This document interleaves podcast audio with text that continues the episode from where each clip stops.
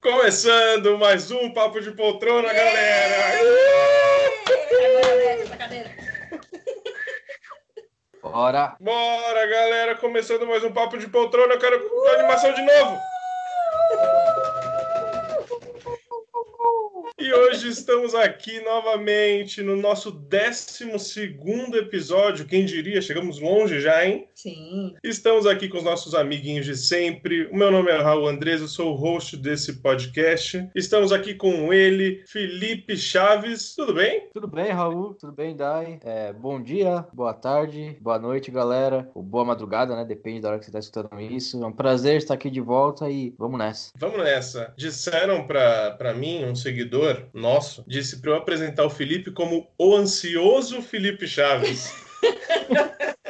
Não, ele é, ele é a, a persona mais ansiosa desse mundo para séries. Mas isso é bom. É ótimo. Ele tá sempre muito ansioso pelas séries que a gente vai falar hoje. Temos muitas notícias muito legais. O que, que eu posso fazer se só vai estrear série boa daqui a algum tempo, mano? Teve alguma que você não ficou ansioso? Ah, não. Ó, ela já tá falando aí, mas sem ser apresentada, mas agora eu vou apresentá-la, Yane Esteves. Ai, muito obrigada. Achei que você ia esquecer de mim. Jamais. Hum, sei. Você é a peça mais importante desse podcast depois de mim e Não. do Felipe. Nossa!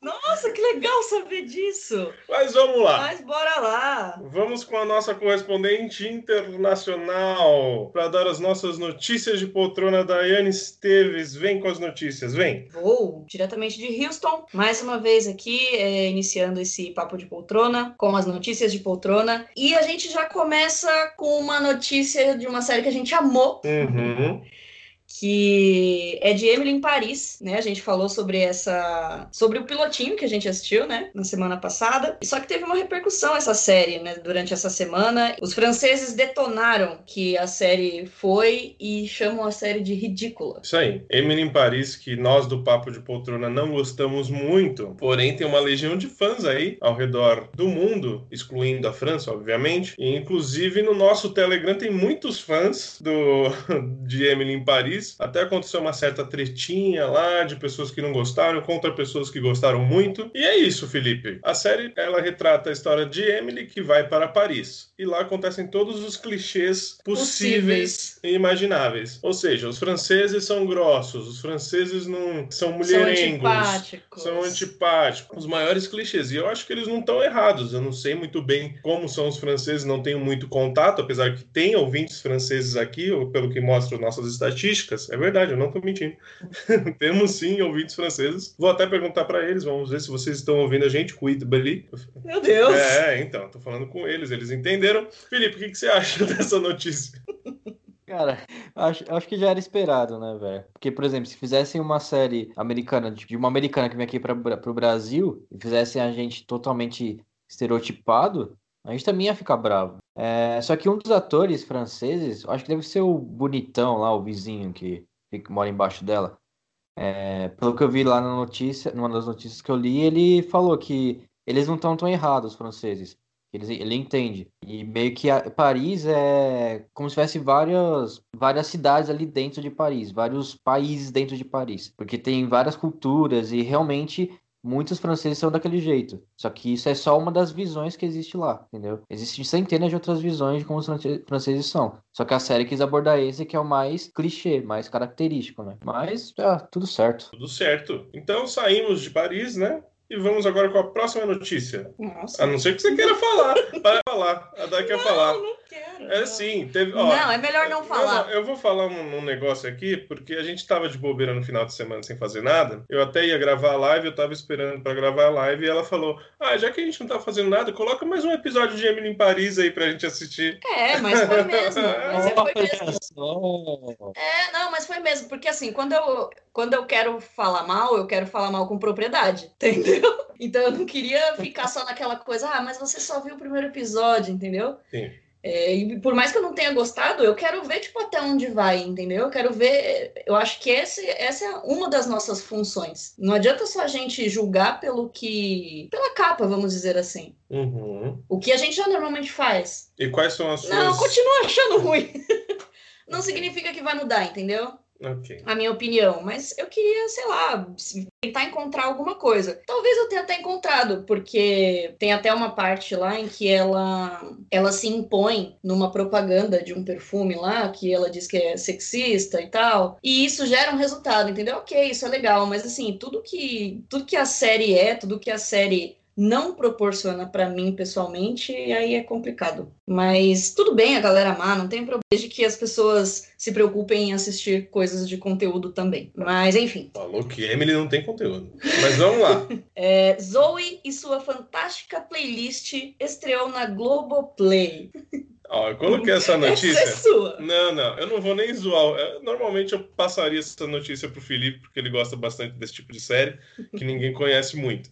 Então, aqui ele é o devorador de série aqui do, do podcast. Mas essa é uma série que tá fazendo um burburinho lá fora. É uma série de um canal aberto. Ela conta a história de uma protagonista que ela sofre um acidente e começa a ouvir o pensamento e sentimento das outras pessoas em forma, em forma de apresentações musicais. Ou seja, é um musical. Tá. E tem- todo mundo até tem uma galera falando bem da série. Não é uma série tão bobinha assim. E ela conta com a Lauren Graham, que é a Lorelai de Gilmore Girls. Sim. Que a Dai gosta bastante dela. E eu quis colocar essa noticiazinha aqui pra gente é, conhecer essa série, talvez. É um, Né? é um diferencial, né? Então, é uma Literalmente é série algo diferente. diferente. Uhum. Só pra galera que não curte musical, então não é nem algo de se cogitar em assistir, né? É, me intere- me interessou essa série, hein? Curto bastante musical. Assistia bastante High School Musical na minha adolescência. Sei todas as músicas de cor, mas. Uh, Vamos assistir, vamos assistir o piloto pra depois comentar aqui. beleza. E ela está na Globoplay, tá lá disponível. Dizem que a Globoplay, ela enterra algumas séries, né? Que a Globoplay traz e semana, na próxima semana a série é cancelada. Aconteceu isso com a série do Jacaré, Ah, é verdade. Do jacaré, fiquei aqui pensando. a série da pirâmide.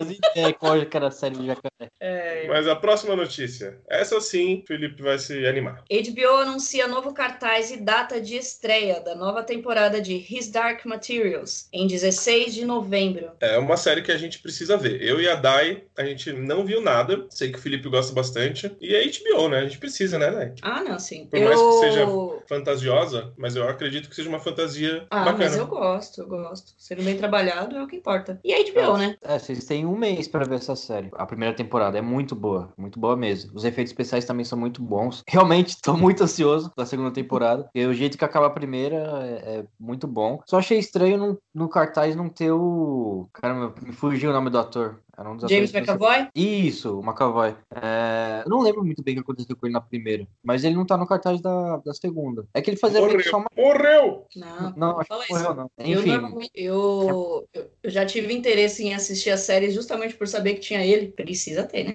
Eu gosto da Ruth Wilson, que fez The Affair. Ela também tá presente na série. Mas sei que a. Fala aí, Felipe. E tem a menina que fez a, o X-23 também, né? Do Logan. Não sei se a- vocês assistiram. Sim, assisti. Então, ela é muito boa, a atriz, velho. Uma atriz, a atriz deve ter, acho que 12, 13 anos. É muito boa a menina. Nossa, Legal. Até eu vi essa semana comparando ela com a meninada de Stranger Things, falando que o pessoal só conhece Stranger Things e deveria conhecer o papel que ela faz aqui em His Dark Materials, que é talvez muito mais grandioso do que aqueles populares que. Ah, mas é aquela Mas é questão. é sim. aquela questão da popularidade, gente. Quem hoje em dia assiste só Netflix e quem hoje em dia assiste HBO, entendeu? Não é todo mundo que tem um acesso do- igual a, a gente tem. Ou, na verdade, não é nem questão de não ter acesso, mas que é o mais fácil ali mesmo. Netflix já tem ali para todo mundo. Então é óbvio que vai ser mais popular.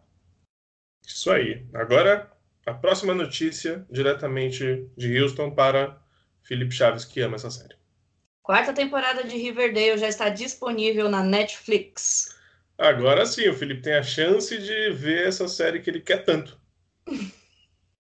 Quero. É, tem uma história engraçada dessa série. É, eu comecei a ver o primeiro episódio da primeira temporada, acho que foi. Vai ter uns dois anos. Porque todo mundo. É, todo mundo não, né? Tipo, eu via na mídia em si o pessoal falando sobre essa série. Eu comecei a ver, cara, eu assisti metade. Não, vai, eu terminei o episódio. Só que eu não curti nem um pouco.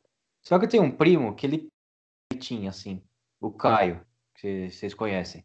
É, Aí eu peguei e e falei, ô Caio, tem uma série aqui, cara, que eu acho que é a sua cara. Tim, tem um mistériozinho aqui. Dá uma olhada aí, vê se você assiste. Aí ele, beleza, ele pegou e assistiu. Ele amou a série.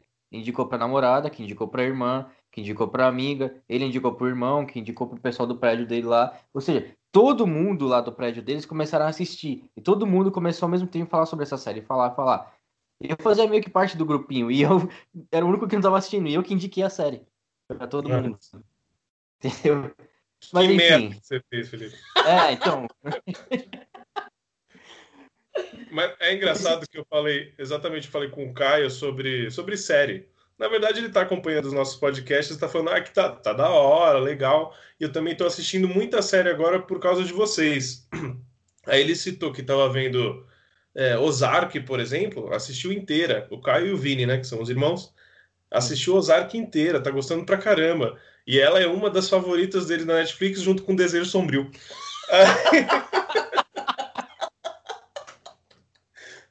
Aí, assim, qual é o critério? Não tem critério. Mas não importa também. Não importa, tá tudo certo. Ok. Essa é muito boa.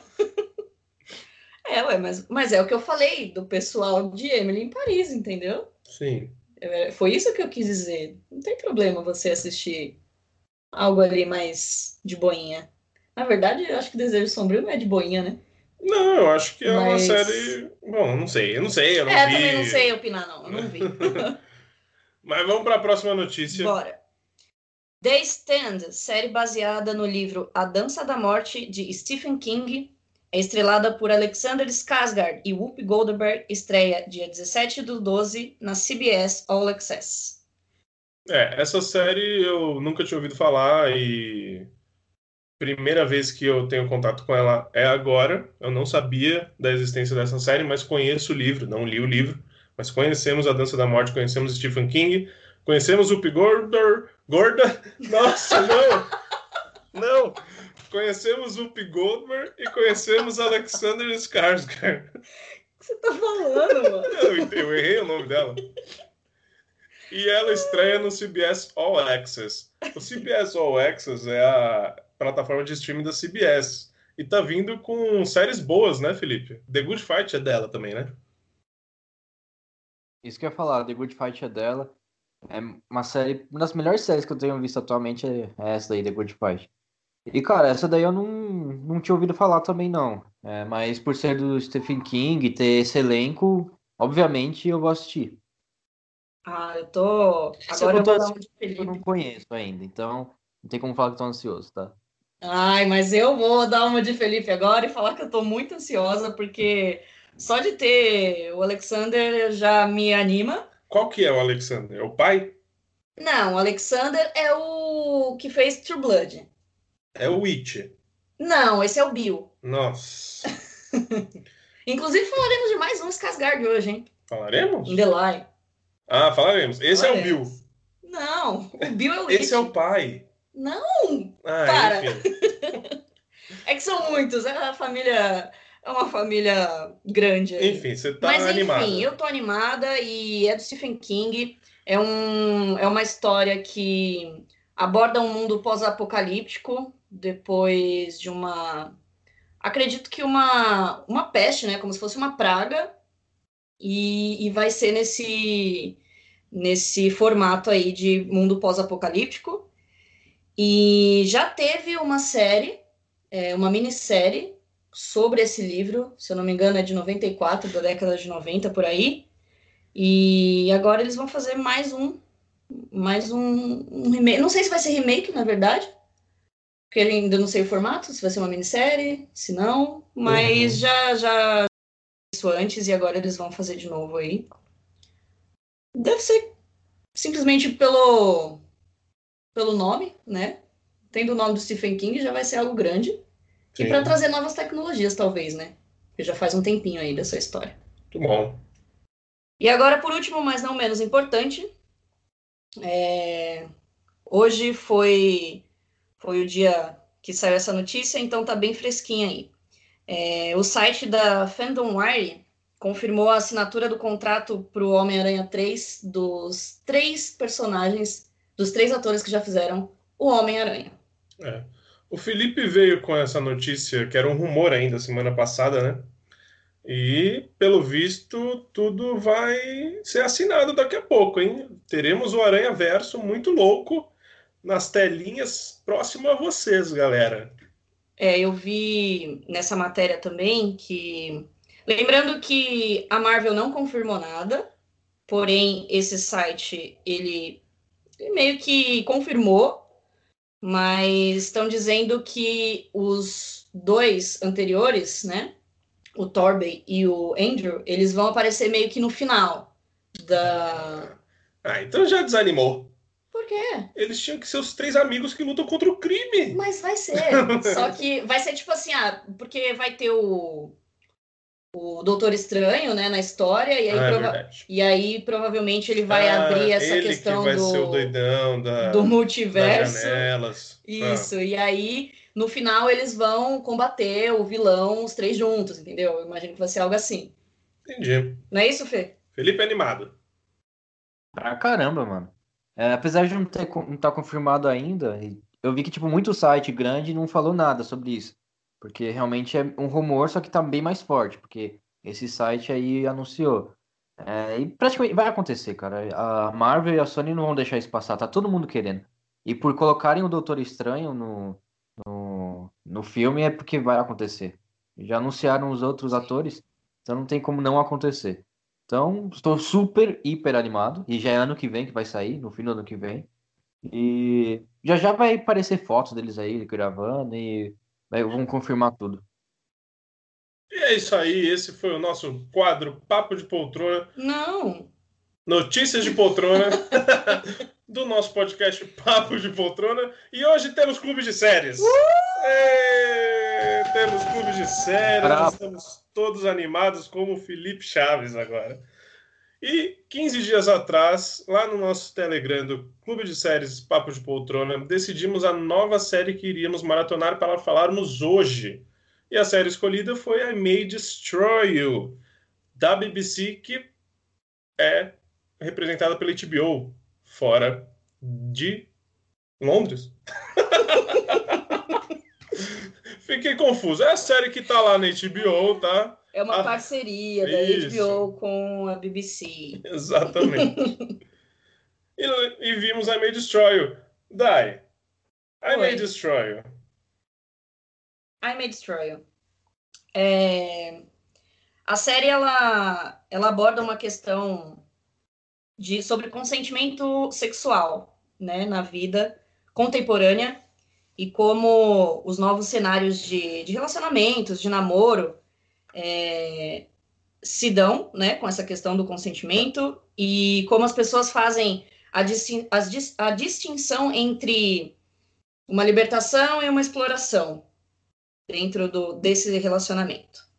É, a série acontece em Londres, né? Gira em torno da Arabella, que é a personagem principal, é, feita pela genial Micaela Coel. E ela é uma escritora e ela passa por um trauma na série, é, é o que, é sobre o que gira a série inteira. E através da visão dela, a gente é, não só dela, né? Tem todo o envolvimento dela com os amigos dela que dão muito suporte a ela e os que não dão. É, consegue fazer essa distinção, né, entre relacionamento de amigos também. É, e as aventuras que cada um deles frequentemente tem na vida, que pode ser abusiva ou não. Isso aí. Essa turminha da pesada aprontando várias confusões. Felipe, você assistiu tudo, né? Assisti, é, em, sei lá, menos de uma semana, acho que eu assisti todos os episódios. São 12 episódios, né? De meia hora, então é rapidinho pra assistir, pra matar. E você assistiu de boa? Você acho- achou a série densa? Porque muita gente falou isso pra gente. É uma série protagonizada por uma, por uma atriz que costuma fazer comédia e tem o seu tom de humor na série, mas ela é um pouco mais densa. Então eu queria te perguntar, Felipe, se você assistiu de boa, conseguiu maratonar ou foi algo mais pesado pra você? Cara, o tema em si é pesado, né? É, mas eu até que eu consegui maratonar, tipo, eu vi três episódios por dia. é, dois, dois ou três episódios por dia. Também não cheguei a ver, tipo, seis, sete episódios assim de, de cara. fui vendo aos poucos, assim, durante a semana e foi, foi tranquilo. É, mas não cheguei a dar risada em nenhum episódio, como o pessoal falou, que eu vi as pessoas falando que às vezes ficava rindo bastante em, outro, em algumas situações, na verdade, né? Não no episódio inteiro. É, porque eu achei bem tenso, bem pesado o, o assunto abordado, sabe? Deu para aprender bastante coisa também e é uma série bem atual, que muita gente deveria ver. Principalmente nós homens, né? Sim, sem dúvida. É, é uma série que eu não conhecia, assim, conhecia de nome, sabia que ela existia, mas ela fugiu do meu radar quando ela estreou no, no HBO no começo desse ano, né? E, e com certeza, como o Felipe falou, é uma série para todo mundo ver sim, porque é uma série super necessária. Ela se trata de uma pessoa, de uma mulher, que ela é estuprada e como eu posso falar, as pessoas não acreditam muito nela, que são os policiais. Tem isso. Aí temos os amigos dela que influenciam muito nessa história e, é, e como ela lida com isso, como que ela, como ela vai chegar numa numa descoberta, meu, é muito doido isso, porque assim, ao mesmo tempo que ela está escrevendo um livro, ela quer saber o que realmente aconteceu com ela, porque ela não sabe. Ela simplesmente vive de flashes do que aconteceu naquela noite. E conforme passam os episódios, a gente vê que o drama dela ela é tão importante quanto o drama que é vivido pelos amigos, assim. Sim. E isso eu acho, achei muito legal. É uma série que trata do estupro dela, de uma mulher, só que acontecem outras coisas com. Ah, vamos, vamos abrir, né? Spoilers, né? Vamos, spoilers, spoiler. gente, spoilers. Vai ser um quadro recheado de spoilers aqui. Já estamos avisando a partir de agora.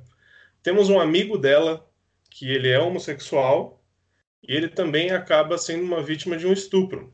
E ele mesmo ali no momento ele não estava entendendo o que estava acontecendo, Sim. entendeu? Ele foi simplesmente sair com um outro cara e as coisas fugiram do controle dele. E quando ele viu, ele já estava ali sendo estuprado. Não, e nessa questão em si, o pior é, é foi consensual até um certo momento. Porque então. ele foi, ele foi é, no encontro com o cara para isso mesmo. Eles se encontraram ali no aplicativo, marcaram, pá, e aí, ok, transaram.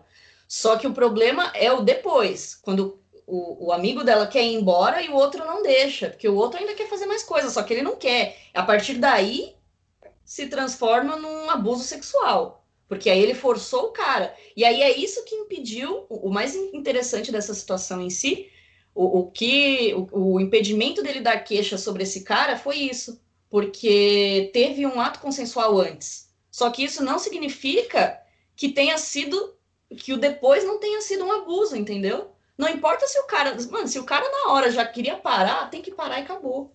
O cara, a mina, enfim, falando sim. sobre abuso no geral. Sim, sim. E temos um outro caso, porque a Arabella, ela foi abusada novamente, ela sim, foi estuprada sim. novamente. E muita gente não entende que aquilo também é um estupro. Sim, sim. No caso, eu tô falando o seguinte: a Arabella acaba tendo um relacionamento sexual com outro rapaz, esqueci o nome dele agora.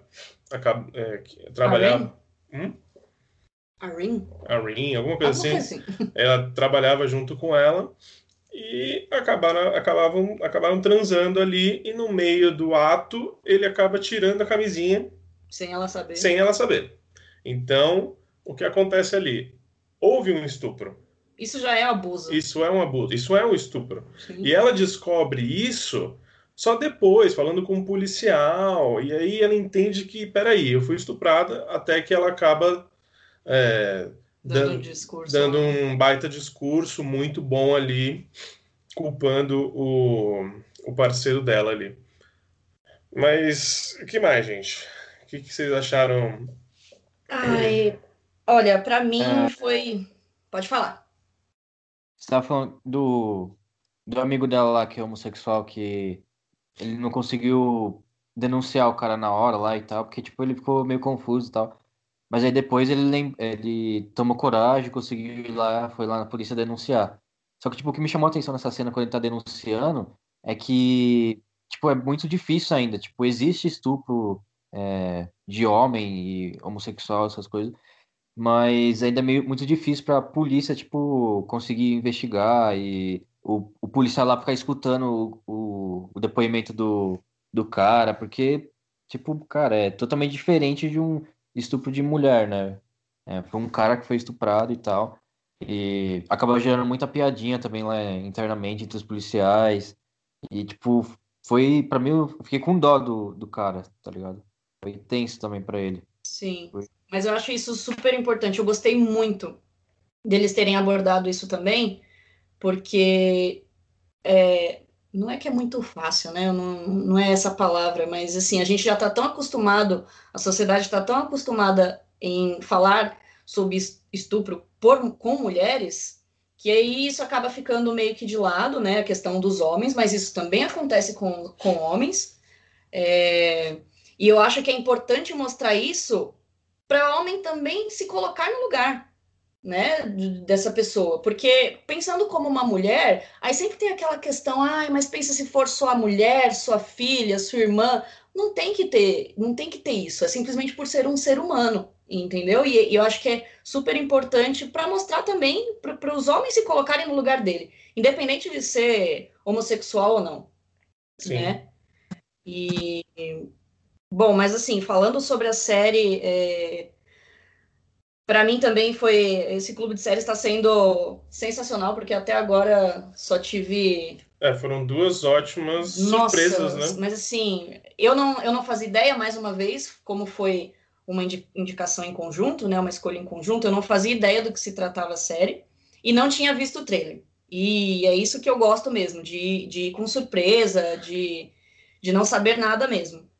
E aí no primeiro episódio, eu não sabia nem que se tratava de estupro né? Uhum. O, o, tema principal.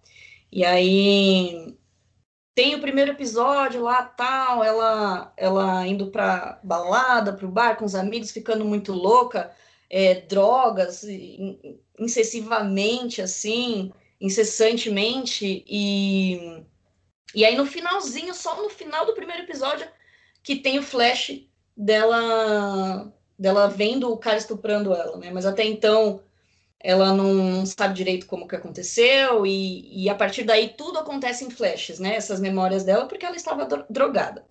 Foi, foi alguém que colocou alguma coisa na bebida dela, e, e aí ela não se lembra exatamente.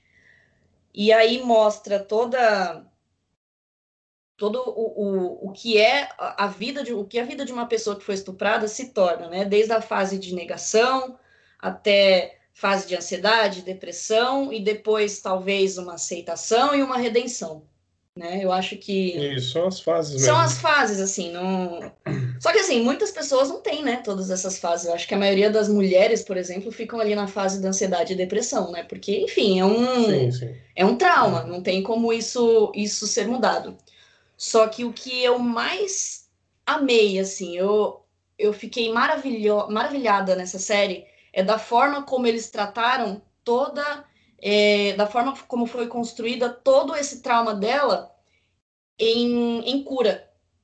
Porque a gente não está acostumado a ver isso. A gente vê é, casos em série, em filme, em vida real, em que a pessoa, primeiramente, é muito difícil procurar ajuda, e aí, quando procura ajuda, não faz tudo o que precisa ser feito, uhum. para tentar se curar daquilo. Né? Não sei se essa é a palavra certa, mas né, só para tentar entender o que eu quero dizer.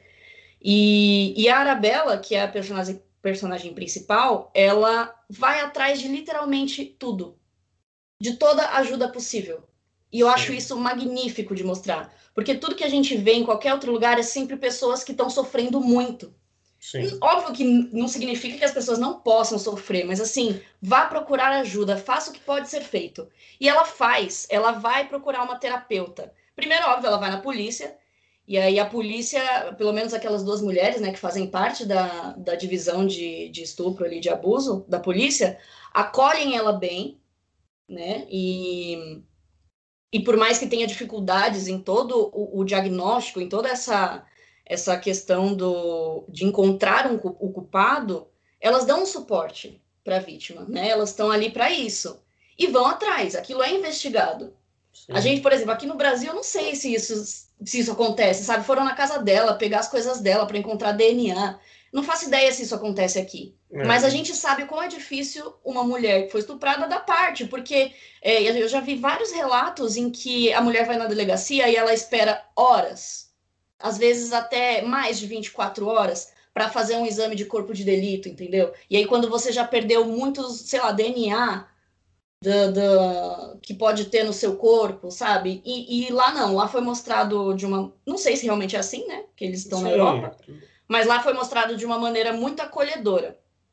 E, e talvez isso incentive, óbvio, mais mulheres a, a correrem atrás disso. E, e também depois da polícia, ela foi procurar um terapeuta. E aí essa terapeuta se tornou uma amiga dela também, de uma certa maneira, de dela procurar refúgios nela e de dela contar literalmente tudo que ela tá passando, de tudo que ela tá pensando, e independente de você achar que sabe o que, que aquela pessoa tá sofrendo, entendeu? Uhum. E aí a terapeuta dela vai lá e indica para ela, ah, faz pintura, faz artesanato, faz dança, faz yoga, e ela faz tudo. Sim, sim. Entendeu? Sim. Ela, ela, não, ela não dá o, o braço a torcer do tipo, ah, eu não preciso fazer isso, eu me sinto fraca fazendo isso. Não, mano. Eu vou atrás de me sentir bem, eu vou atrás de tentar superar isso. Talvez nunca supere, Uhum. Mas eu achei lindo como a, como a série aborda isso, entendeu? E por mais que seja um, um fato muito pesado, é um crime muito pesado, a série ela tem uma leveza Sim. tão bem trabalhada em cima de um assunto tão ruim que é impossível você não se cativar. E principalmente, é, acho que é, é porque foi um caso real na vida da, da Micaela. Sim. Isso foi inspirado nela. Para quem não sabe, foi ela que, que criou, roteirizou, produziu, atuou. Uhum. Então, e isso foi uma coisa que aconteceu recente com ela. E aí ela parou de, de fazer, acho que um, um roteiro, acho que ela fazia de uma série de comédia, porque aconteceu isso na vida dela. E a partir disso, ela começou a criar essa série.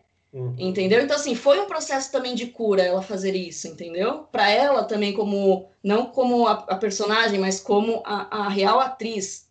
Então, eu acho que tudo ali que envolve a série, mesmo sendo tão pesado, torna algo mais acessível.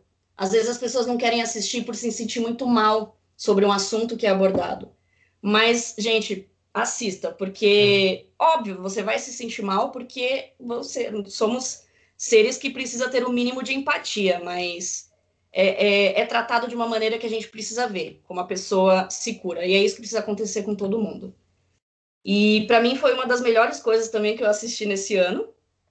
E para mim, se ela não for a próxima Phoebe Waller-Bridge no Emmy, não valeu de nada. É, ela me lembrou, o humor me lembrou bastante Fleabag. É humor, o humor britânico é assim, né? Eles conseguem formar aquilo que é muito denso, aquilo que é muito pesado, em uma coisa leve que você consegue é, se emocionar ao mesmo tempo que você vai curtir a série, né? Sim, sim. Porque quando é muito denso, às vezes você não curte, às vezes você não quer ver o resto da série. É, não, mas foi o que você, que você perguntou aqui para o Felipe. Se você, se você não conseguiu assistir mais. Porque, por exemplo, num, numa série tipo Handmaid's Tale, para mim é difícil assistir mais de um episódio, porque é muito pesado, é muito denso. Não tem um alívio. Não né? tem um alívio. Hum. Essa tem muitos alívios. Tem. Não significa que a personagem não sofra, gente. Não claro. significa que ela não tenha problemas. É, inclusive, ela tem. Ela tem problemas também com essa questão do tipo de se superar. Porque ela quer tanto se superar, ela quer tanto ficar bem, que ela acaba julgando os próprios amigos dela por algumas coisas que eles fazem. Sim. Né? Por exemplo, no caso do amigo homossexual dela que transou com uma mulher. Sim. Depois que ele sofreu um abuso para tentar falar, ai, nossa, não quero mais ver homens, sabe? Ele tava com medo de homens. E aí ela foi lá e desceu a lenha nele, falou: "Como que você faz isso, sabe? A mina não merece isso". Só que aí ao mesmo tempo, é, só que assim, ela tá forçando muito uma barra, sabe, com os amigos. Todo mundo erra, né? E ela queria ali tudo muito uma perfeição. Ela queria tanto que a sociedade mudasse que ela impõe aquilo para as pessoas. E acaba surtando em um momento ali da série. Uhum. Mas logo em seguida ela já veio um, uma burrada que ela fez ali de julgar tão seriamente ele. E, e, enfim, tudo fica bem e tal. E outra questão que eu achei sensacional também é que ela tem lá na, depois que ela assume publicamente lá na, na, na convenção do livro lá, que ela foi estuprada, e aí ela começa a criar muita popularidade na internet, mais ainda. Sim. E aí ela começa a ganhar mais seguidores e ela começa a criar um movimento, né? Na Uhum. internet. É, é- é nesse tipo de, de, de situação que eu quero ver alguém ganhando muitos seguidores, entendeu? Não a Emily em Paris. Não a Emily em Paris, que só tira uma foto comendo um croissant. Não, gente. É, mas não. é. Não, mas É tá zoeira. certo, não, mas assim, mas é verdade. É zoeira, mas é verdade, entende? Tipo, é isso que eu quero ver. É isso que, que eu quero que traga conteúdo. Mas não é acaba simplesmente- depois que ela vira refém da rede Sim, social. ela vira refém. Mas aí é que tá, o equilíbrio da coisa. Sim. Entendeu? Ela virou tão refém daquilo que foi um dos motivos pelo qual ela, ela é, brigou com os amigos dela. Sim. Entendeu? Que ela já estava tão refém de, da internet que ela acabou deixando os amigos de lado. E assim, os amigos dela nunca saíram, pelo menos eles dois, né? Sim, sim. Nunca saíram do lado dela. E. Isso é legal porque normalmente a gente vê amigos que não são bem amigos. Aí eles mostram amizade de verdade, como Sim, se a gente fosse próximo deles eh, da mesma forma, sabe? É um negócio real, palpável. Sim, sim. Né? E também muito mostra os amigos fazendo coisas erradas, porque Sim, as pessoas sim. não são é, perfeitas. Como você já citou, o amigo dela tendo relações com uma mulher não faz sentido nenhum aquilo, então, meu, ela, ele merece ser penalizado por isso. Sim. Assim como a amiga doidinha dela também faz várias cagadas, Sim, exatamente. né? Mas foram os dois que não saíram do lado dela. E aí e é bonito isso. é- e eu vejo pouco isso em série. Sim. Tipo, amizades de verdade onde a gente consegue é, entender o que está acontecendo, ser palpável, como se fosse um amigo nosso aquele lá. Isso eu achei bem legal também. O Felipe, ele, se, ele falou que não conseguiu rir em nenhum episódio da série. Eu A e a Dai, a gente assistiu a série e principalmente no último episódio, que é onde acontece, Acontece. a revelação toda, não bem uma revelação, porque a revelação não acontece, Não né? acontece. Mas é como a história é contada, a gente rachou o bico várias vezes. Né? Você quer falar alguns momentos que a gente. Ah, eu acho que assim, o primeiro momento que eu ri de verdade, é, não só do último episódio, mas quando ela tá falando com o Biagio e ele diz que não bebe.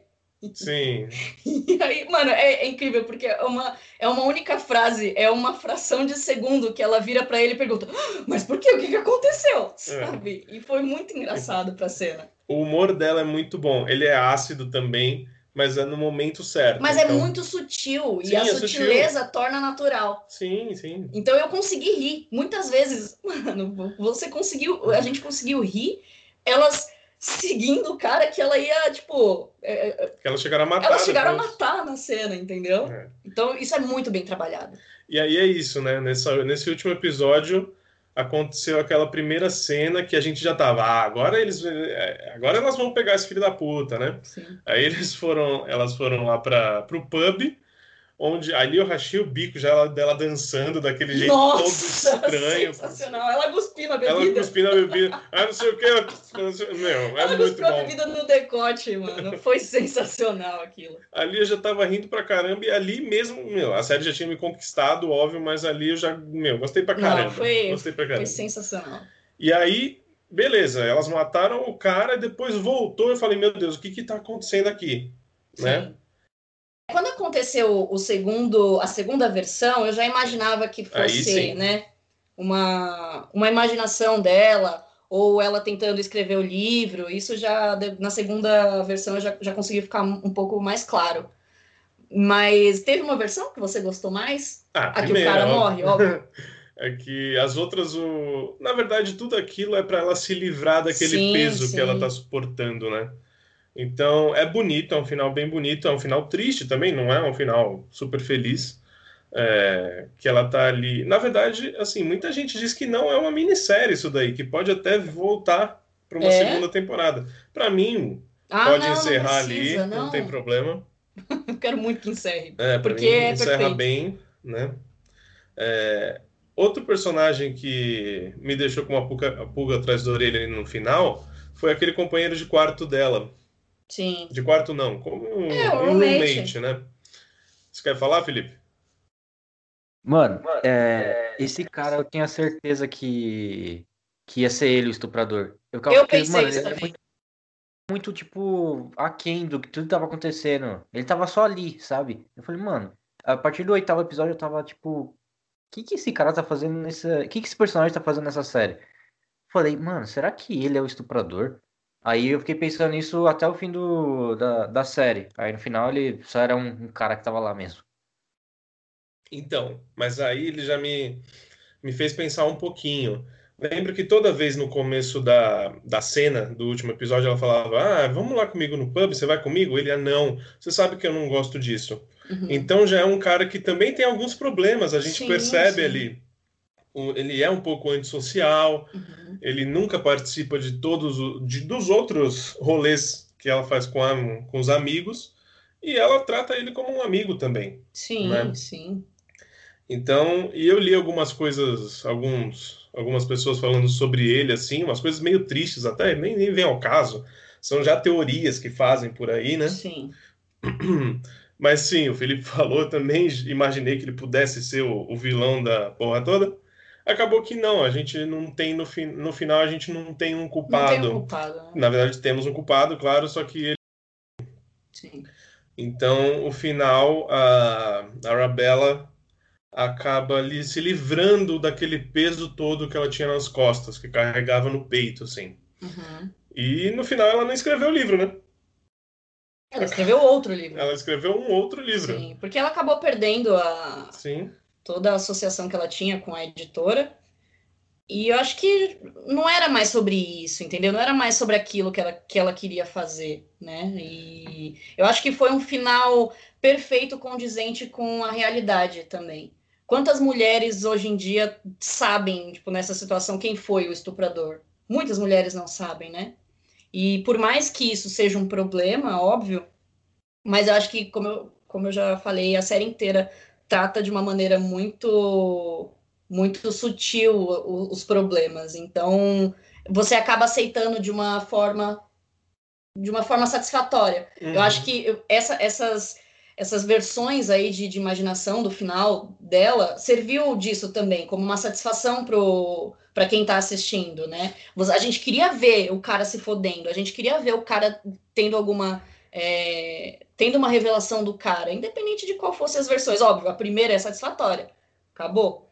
Mas a gente, sei lá, é a questão dela também pensar nesse, nesse final, a questão de pensar na pessoa em si, provavelmente é uma pessoa doente mental. Sim, sim. Entendeu? Não, mas muito bonito, sim. O final foi bonito. É incrível. Vendo ele saindo debaixo da cama e indo embora. Indo embora, exatamente. É, é, um é, é sobre, é sobre o que é consensual também. Sim. Né? Ela, no, na, na última versão, ela se, sendo o papel do homem naquela situação. Chegando, chegando no cara, entendeu? E depois tudo sendo consensual. Sim. Porque não precisa disso, não precisa colocar droga, entendeu? É. é não, não tem que existir isso. É isso, gente. Notas? Quero saber de notas. Vamos lá, Felipe, sua nota para, por enquanto, a minissérie I May Destroyer. E se você quer que essa minissérie volte para uma nova temporada. Cara, eu, como a Dai, prefiro que não volte. Fique sendo como minissérie mesmo, que tá ótima.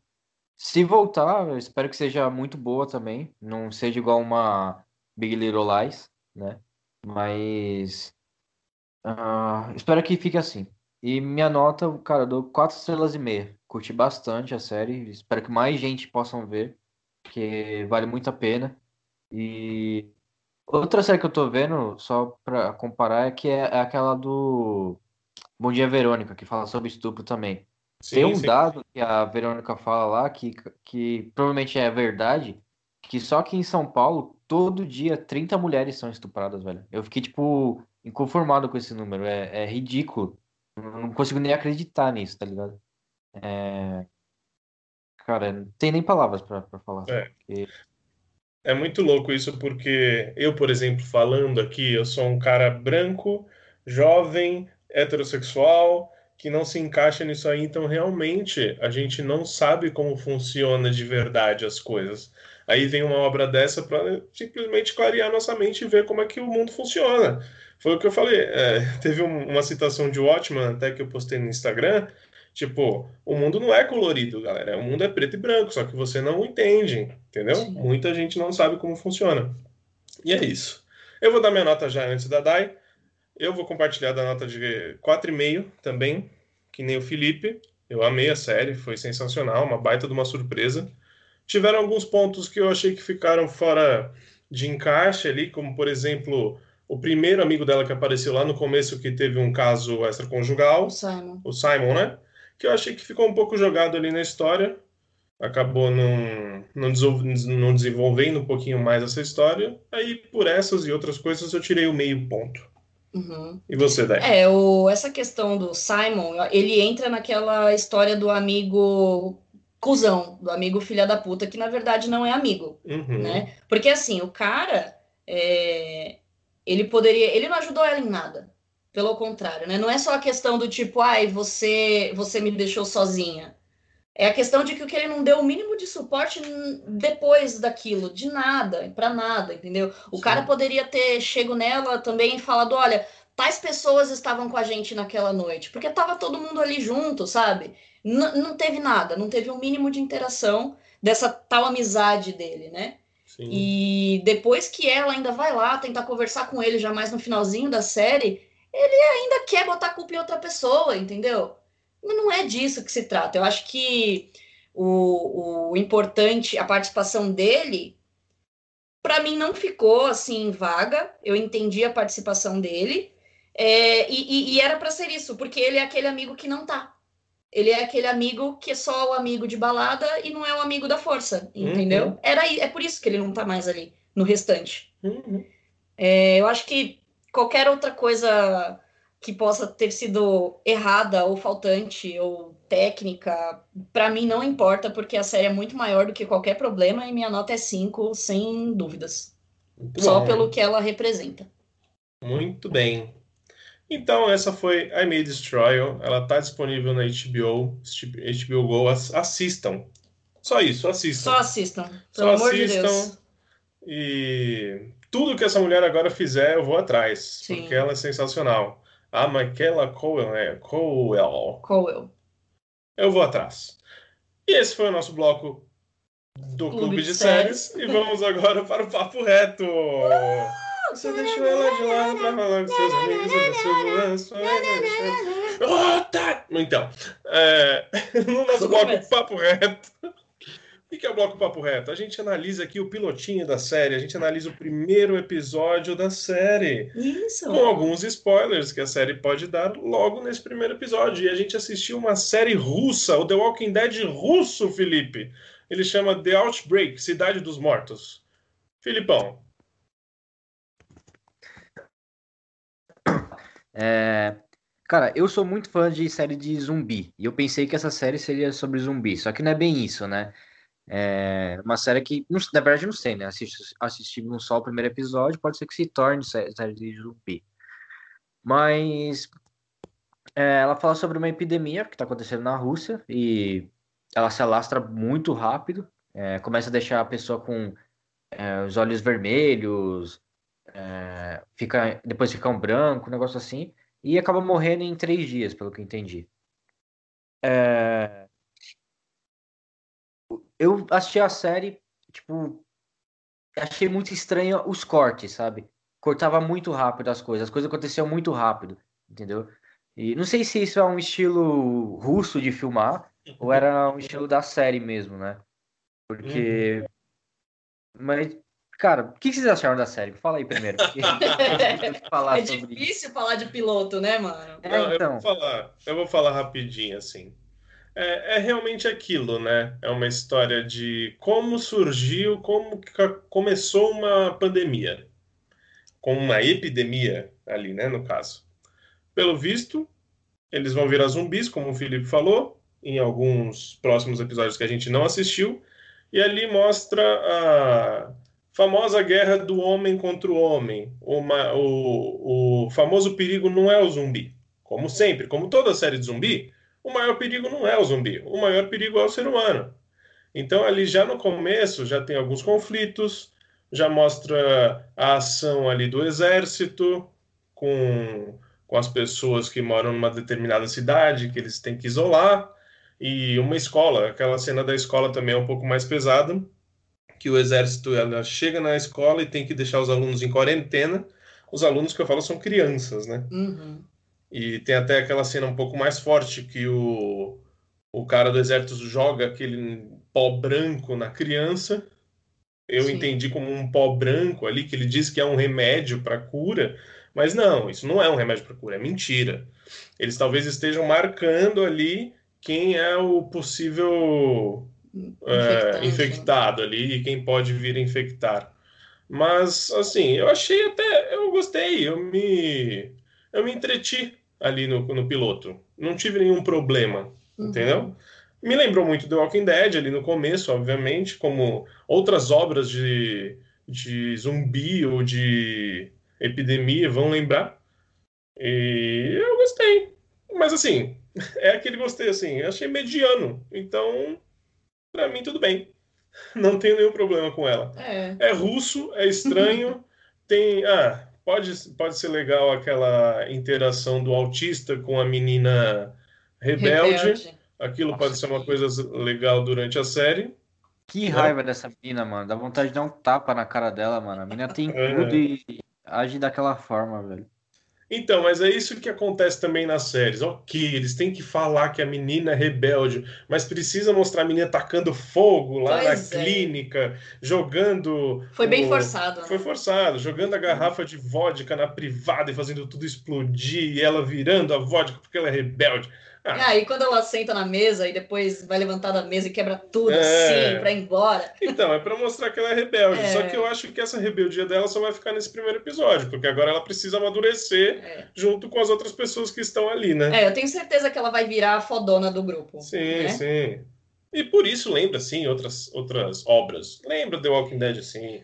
Então, pra, assim, é, eu acho que o bom do que a Netflix principalmente trouxe para o nosso para o nosso mundo atual é essa questão do, do estrangeiro.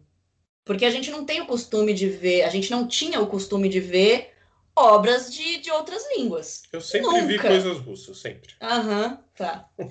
E Eu E- vi The Americans. The Americans é metade russo. vou nem falar nada.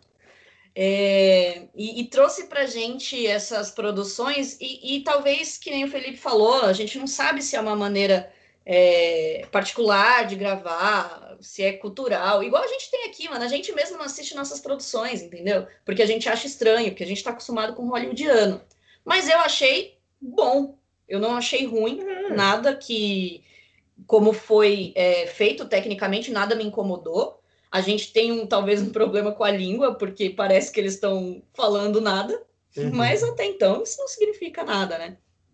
É, eu acho que. É óbvio, a gente ainda não sabe de nada, porque a gente só viu o piloto. Mas eu gostei da maneira como foi abordada, não tem nada de diferente. É uma história, acho que até clichê de zumbi, que é, ah, é como. A diferença do, do The Walking Dead é que o The Walking Dead só mostra o mundo pós Sim. epidemia, né? Sim. Não, não, não foi falado em nenhum momento o que foi o início de The Walking Dead, né? É, E nessa série, o Felipe tá, tá pedindo, pedindo a fala aí. pode falar. É que você assistiu Fear the Walking Dead, né, Dai? Não, sim, o sim. da pandemia. Sim, mas aí é um spin-off, entendeu? É um spin-off que veio depois. Eu digo assim, na, na era The Walking Dead, na era zumbi que a gente viveu, The Walking Dead veio com tudo e, e fez uma revolução aí no mundo de zumbi. Que talvez fosse isso mesmo, que nunca mostraram como que foi só o pós-epidemia, que é o que The Walking Dead fez. E aí depois vieram, e vai vir mais spin-offs e tal. E, e esse, essa série, ela tá mostrando também como que foi o estouro, né? Como que foi esse, esse, esse marco da explosão da- dessa pandemia, que foi algo muito rápido, algo muito abrupto, e como o, o, o governo já, já agiu de uma certa maneira. É, é- é meio que um, um clichê, não tem nada de diferente. Mas eu achei legal. Eu, eu fiquei entretida, eu, queria, eu quero saber o que, o que vai acontecer Então tá. né? Tipo, provavelmente eu assista. Se tiver tempo, eu vou assistir. Uhum. Se não, a gente vai deixando. Mas assim, eu gostei. Eu achei ok, entendeu? Não foi algo que tecnicamente ou é, de, de, de, da história me incomodou de alguma maneira. Não, eu quero, eu assistiria, continuaria assistindo de boa. É, acho que foi um, um palpite, um palpite não, foi meio que unânime, né? Sim, sim. Todo mundo achou legal, mediano, ok. Ok.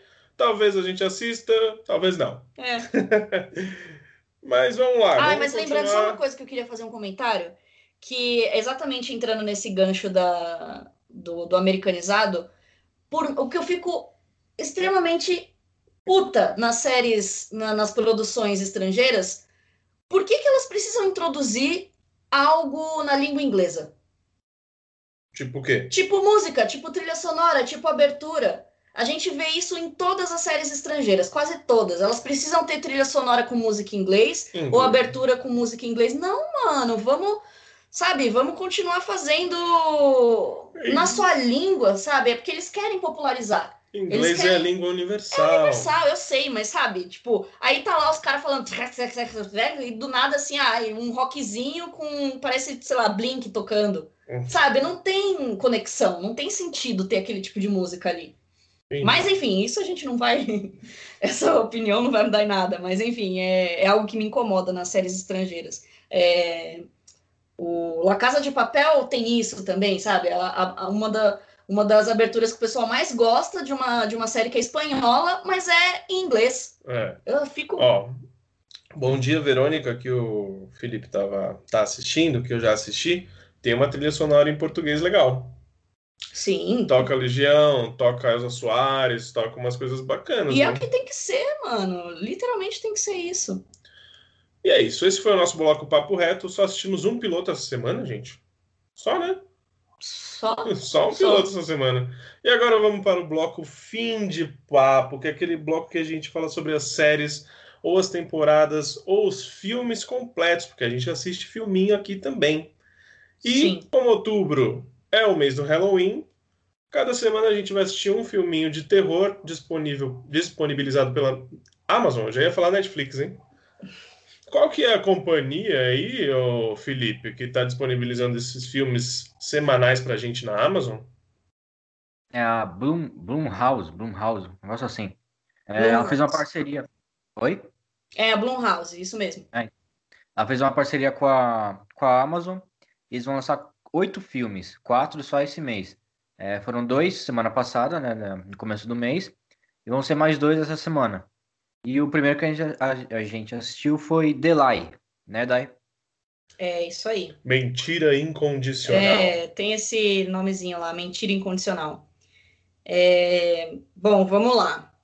Esse filme ele conta uma história de uma de uma garota adolescente, né, por volta ali de seus 15 anos, que confessa ter matado impulsivamente sua melhor amiga. E aí o decorrer do filme, é, os pais eles desesperadamente tentam encobrir o crime dessa menina e proteger ela de todas as maneiras, criando uma rede de mentiras descontrolada. É, daí o nome The Lie, The né? Lie. E eu quero saber primeiro do Felipe, porque eu já sei o- o- a opinião da Dai. Não que ela tenha me falado alguma coisa, mas eu vi as, as Reações. expressões e reações dela durante o filme, né? E aí, Felipe, o que, que você achou? É um filme curtinho, uma hora e meia, né? Uhum. Passou bem rápido até. Não, não passou. E aí, Felipe, o Ah. que você achou? Ah, lembrando Então. que a gente tem atores muito bons aí. A gente Sim. tá falando de, de gente importante. Que é Então, Joey King, Joey King, que é a atriz que fez The Act e aquele filminho da Netflix que Barraca você ama Beijo. também. Que Barraca do Beijo é uma Não, ela atriz. já fez um milhão de coisas. Sim, ela tá. é uma atriz que tá super em alta. E ela começou desde cedo, assim, desde criança ela atua. E os pais dela também são super famosos. São né? super famosos. E aí, Felipe?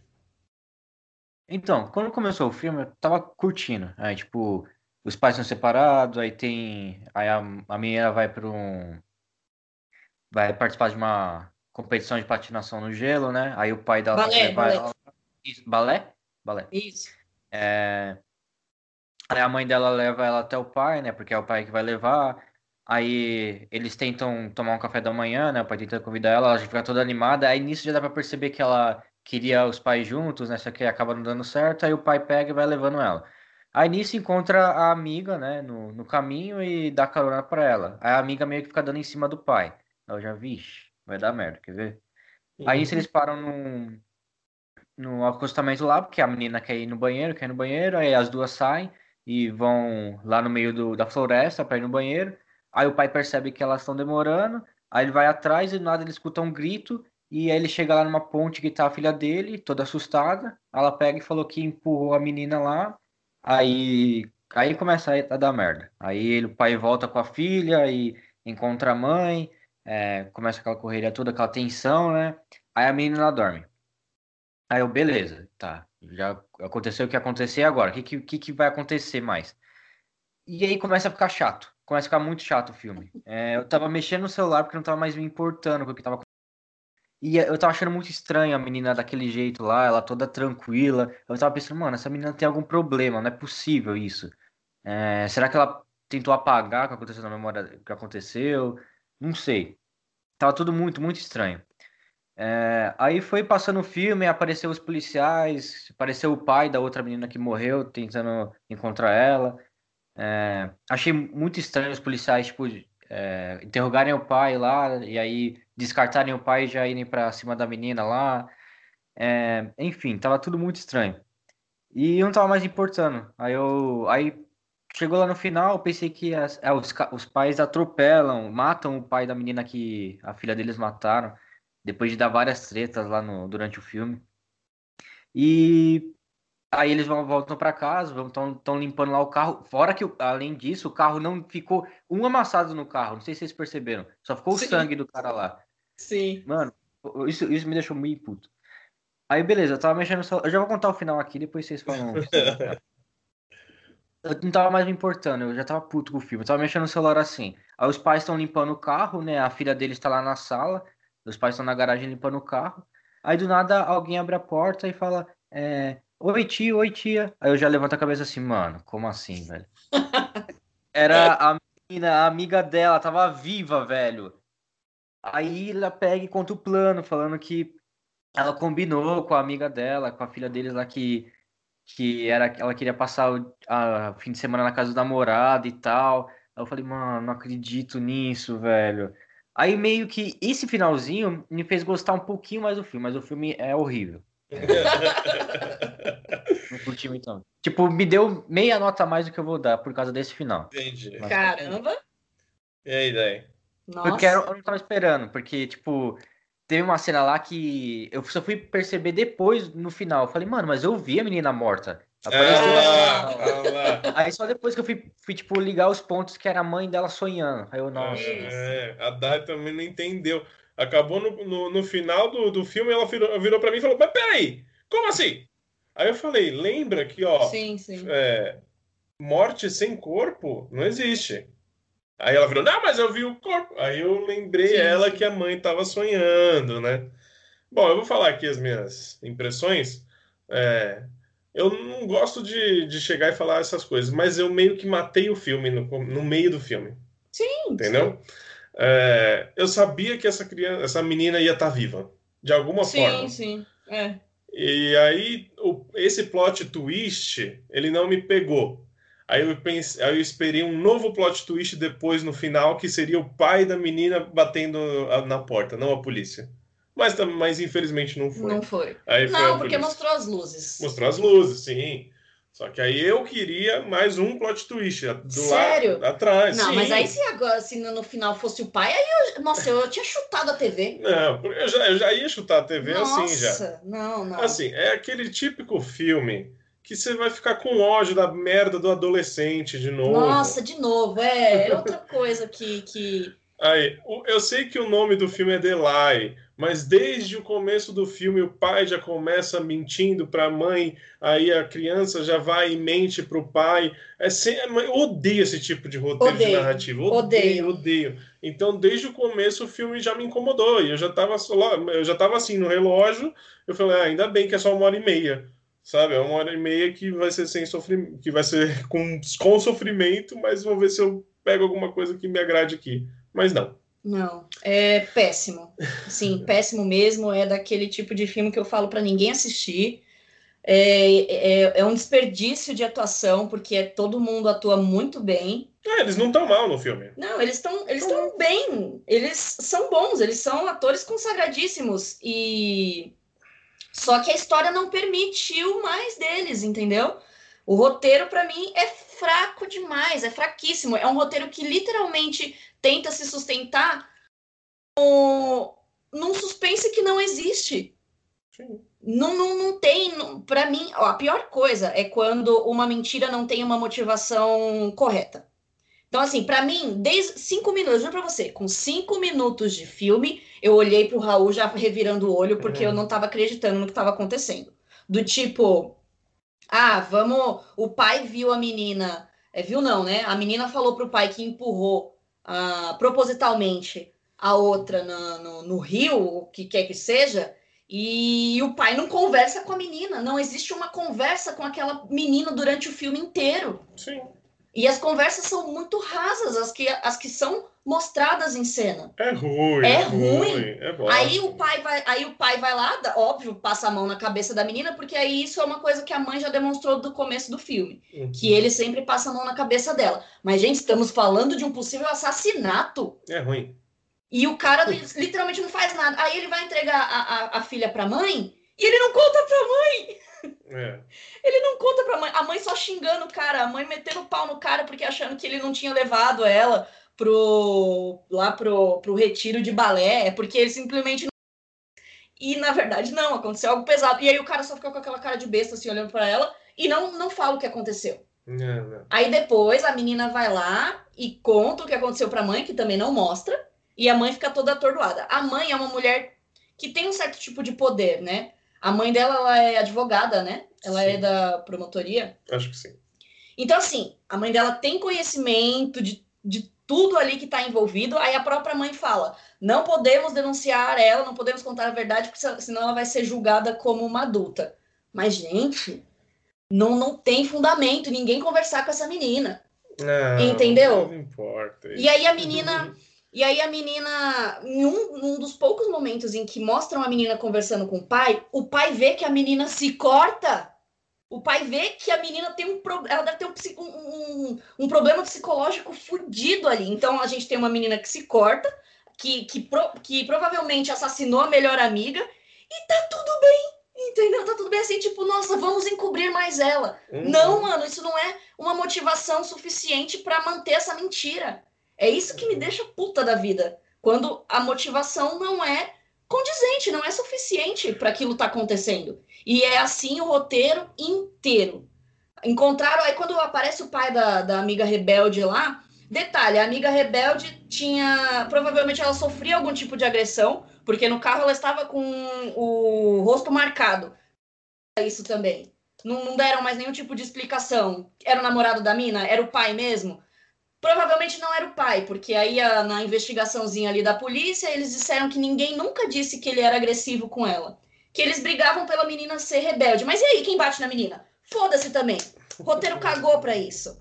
É, o roteiro é simplesmente a mentira que duas adolescentes criaram. Mano, elas inventaram um assassinato pra outra passar o final de semana com o namorado. Isso não é condizente com nenhum tipo de realidade.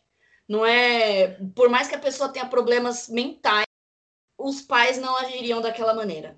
E aí, pior ainda, depois deles terem matado o pai da menina, aí a outra aí a menina aparecer vivíssima, super bem na casa deles, eles não falam nada. Eles vão lá conversar mais uma vez, enfrentar a filha deles e eles não falam nada. Eles já, já estão preso, em né? choque, eles já estão em choque, a menina não fala nada, a menina só começa a chorar, a menina só começa a pedir desculpa, e aí termina como todo mundo se abraçando. Tipo, nossa, a gente se ama. É. A gente tem problema mental, mas a gente se ama. É isso aí. Nota para Delay. Um. Nota para Delay, Felipe. É, então, é, como eu falei, é, por causa do final, é que tipo, eu tava esperando um plot twist. Eu fui assistindo. Eu comecei a assistir esse filme pensando que ia ser um baita suspense, que ia ficar tenso. Não ia ser terror, mas que ia ficar tenso. Isso não aconteceu, obviamente. É, mas eu não tava esperando esse plot twist. Tava esperando que ah, o plot twist seria que a menina ia falar que ela tinha matado mesmo, era psicopata, mas que o objetivo dela era que os pais ficassem juntos. Era isso que eu tava esperando. E meio ah, que ela queria. Foi, né? Mas é, então, meio que ela... porque ela, a menina assumiu depois que ela ia, que ela queria contar tudo, mas quando ela viu eles lá no, no banheiro, um cuidando do outro, um sendo carinhoso com o outro, que ela decidiu não contar. Uhum, porque sim. é realmente isso que você faz, né? Uhum. Quando você está sendo acusado de matar a própria amiga. Não, e detalhe, uma coisa que não colou também. Quando o pai descobre que a menina se corta, que eles estão conversando ali na piscina, a, a menina é, diz que, que ela não tem amigos, que ela que nenhum dos meninos olham para ela. Uhum. Mano.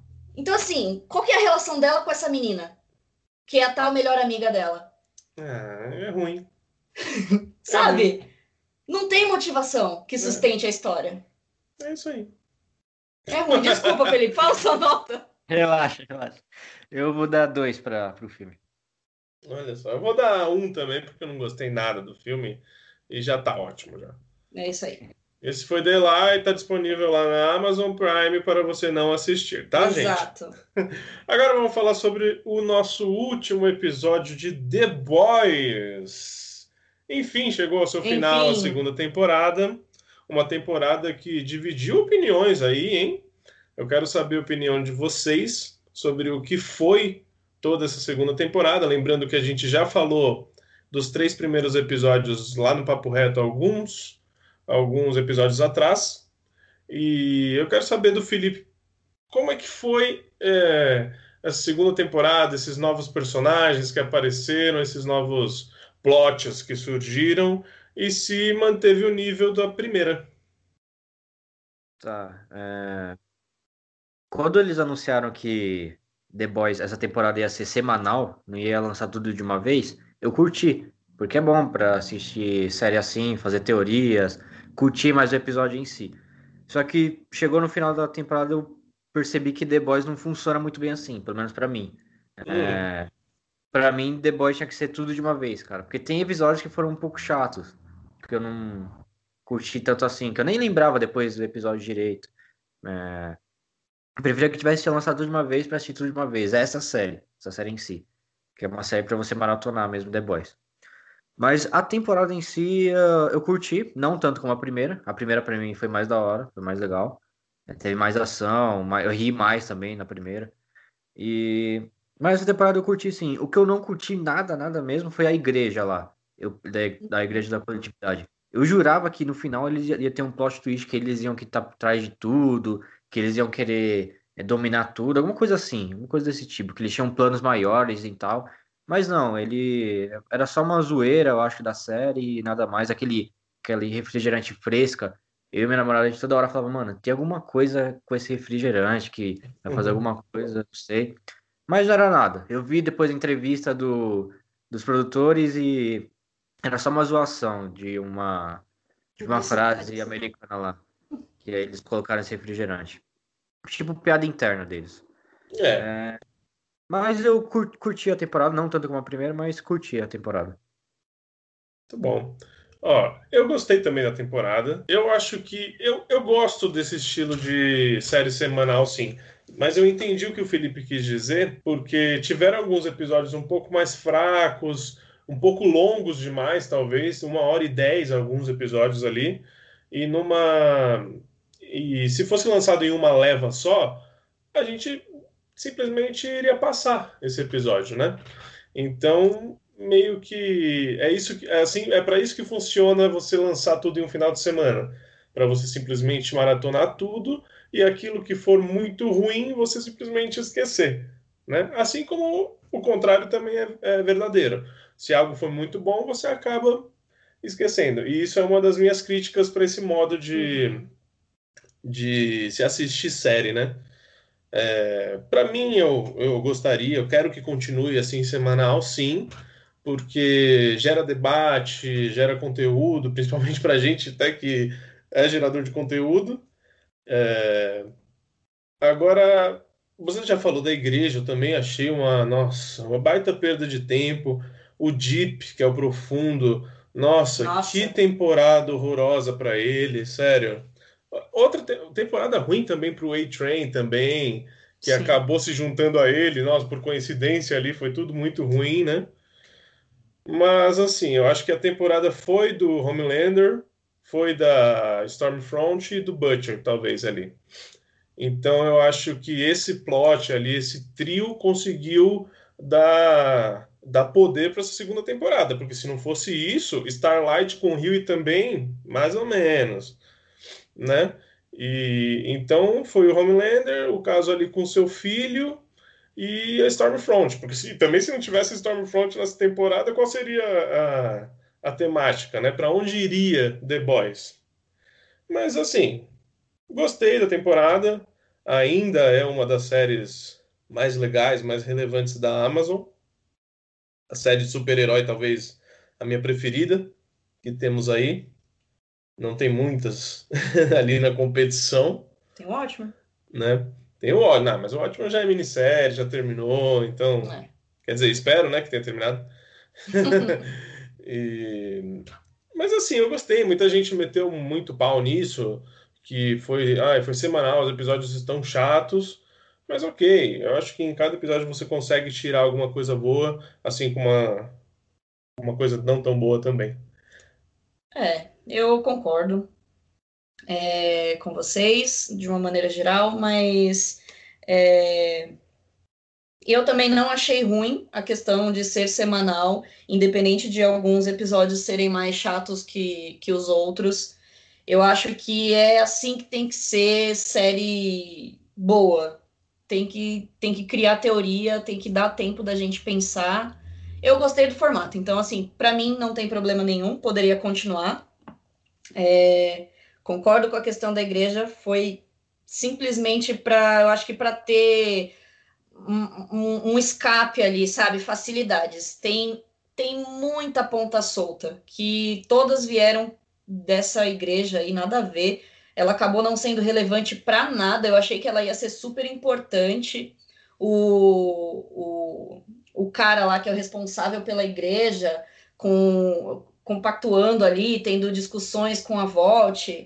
E no final É, no não final, teve nada. no final ele morre e a igreja acabou, né? E a igreja. É, então. Uhum. Será que acabou? Eu acho Eu que acho sim, que porque sim. não tem mais o que tirar ali, dali, né? Porque qual que é o. Eu achava que eles iam ser meio que. Lembra, a gente falou sobre isso no, no episódio que a gente falou dos três primeiros de The Boys, que eu achava que eles iam ser também, tentar se igualar é, a Volt de uma maneira do tipo, ah, vamos combater o- tudo o que a corporação faz na sociedade, ou, ou enfim, para tentar combater de alguma maneira os, os sete, ou tentar trocar de lugar com os sete, mas acabou sendo completamente irrelevante.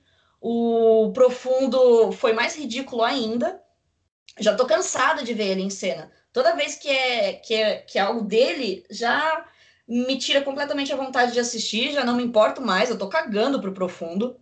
E o A-Train também, ele ele era ele era para ser um dos mais importantes. Porra, o começo do, de The Boys é, é por causa dele, né? Ele que causou um dos maiores problemas ali, explodindo a mina, e agora ele também não é nada. Uhum. É tudo só em Homelander. É. E isso acaba meio que ficando um pouco maçante.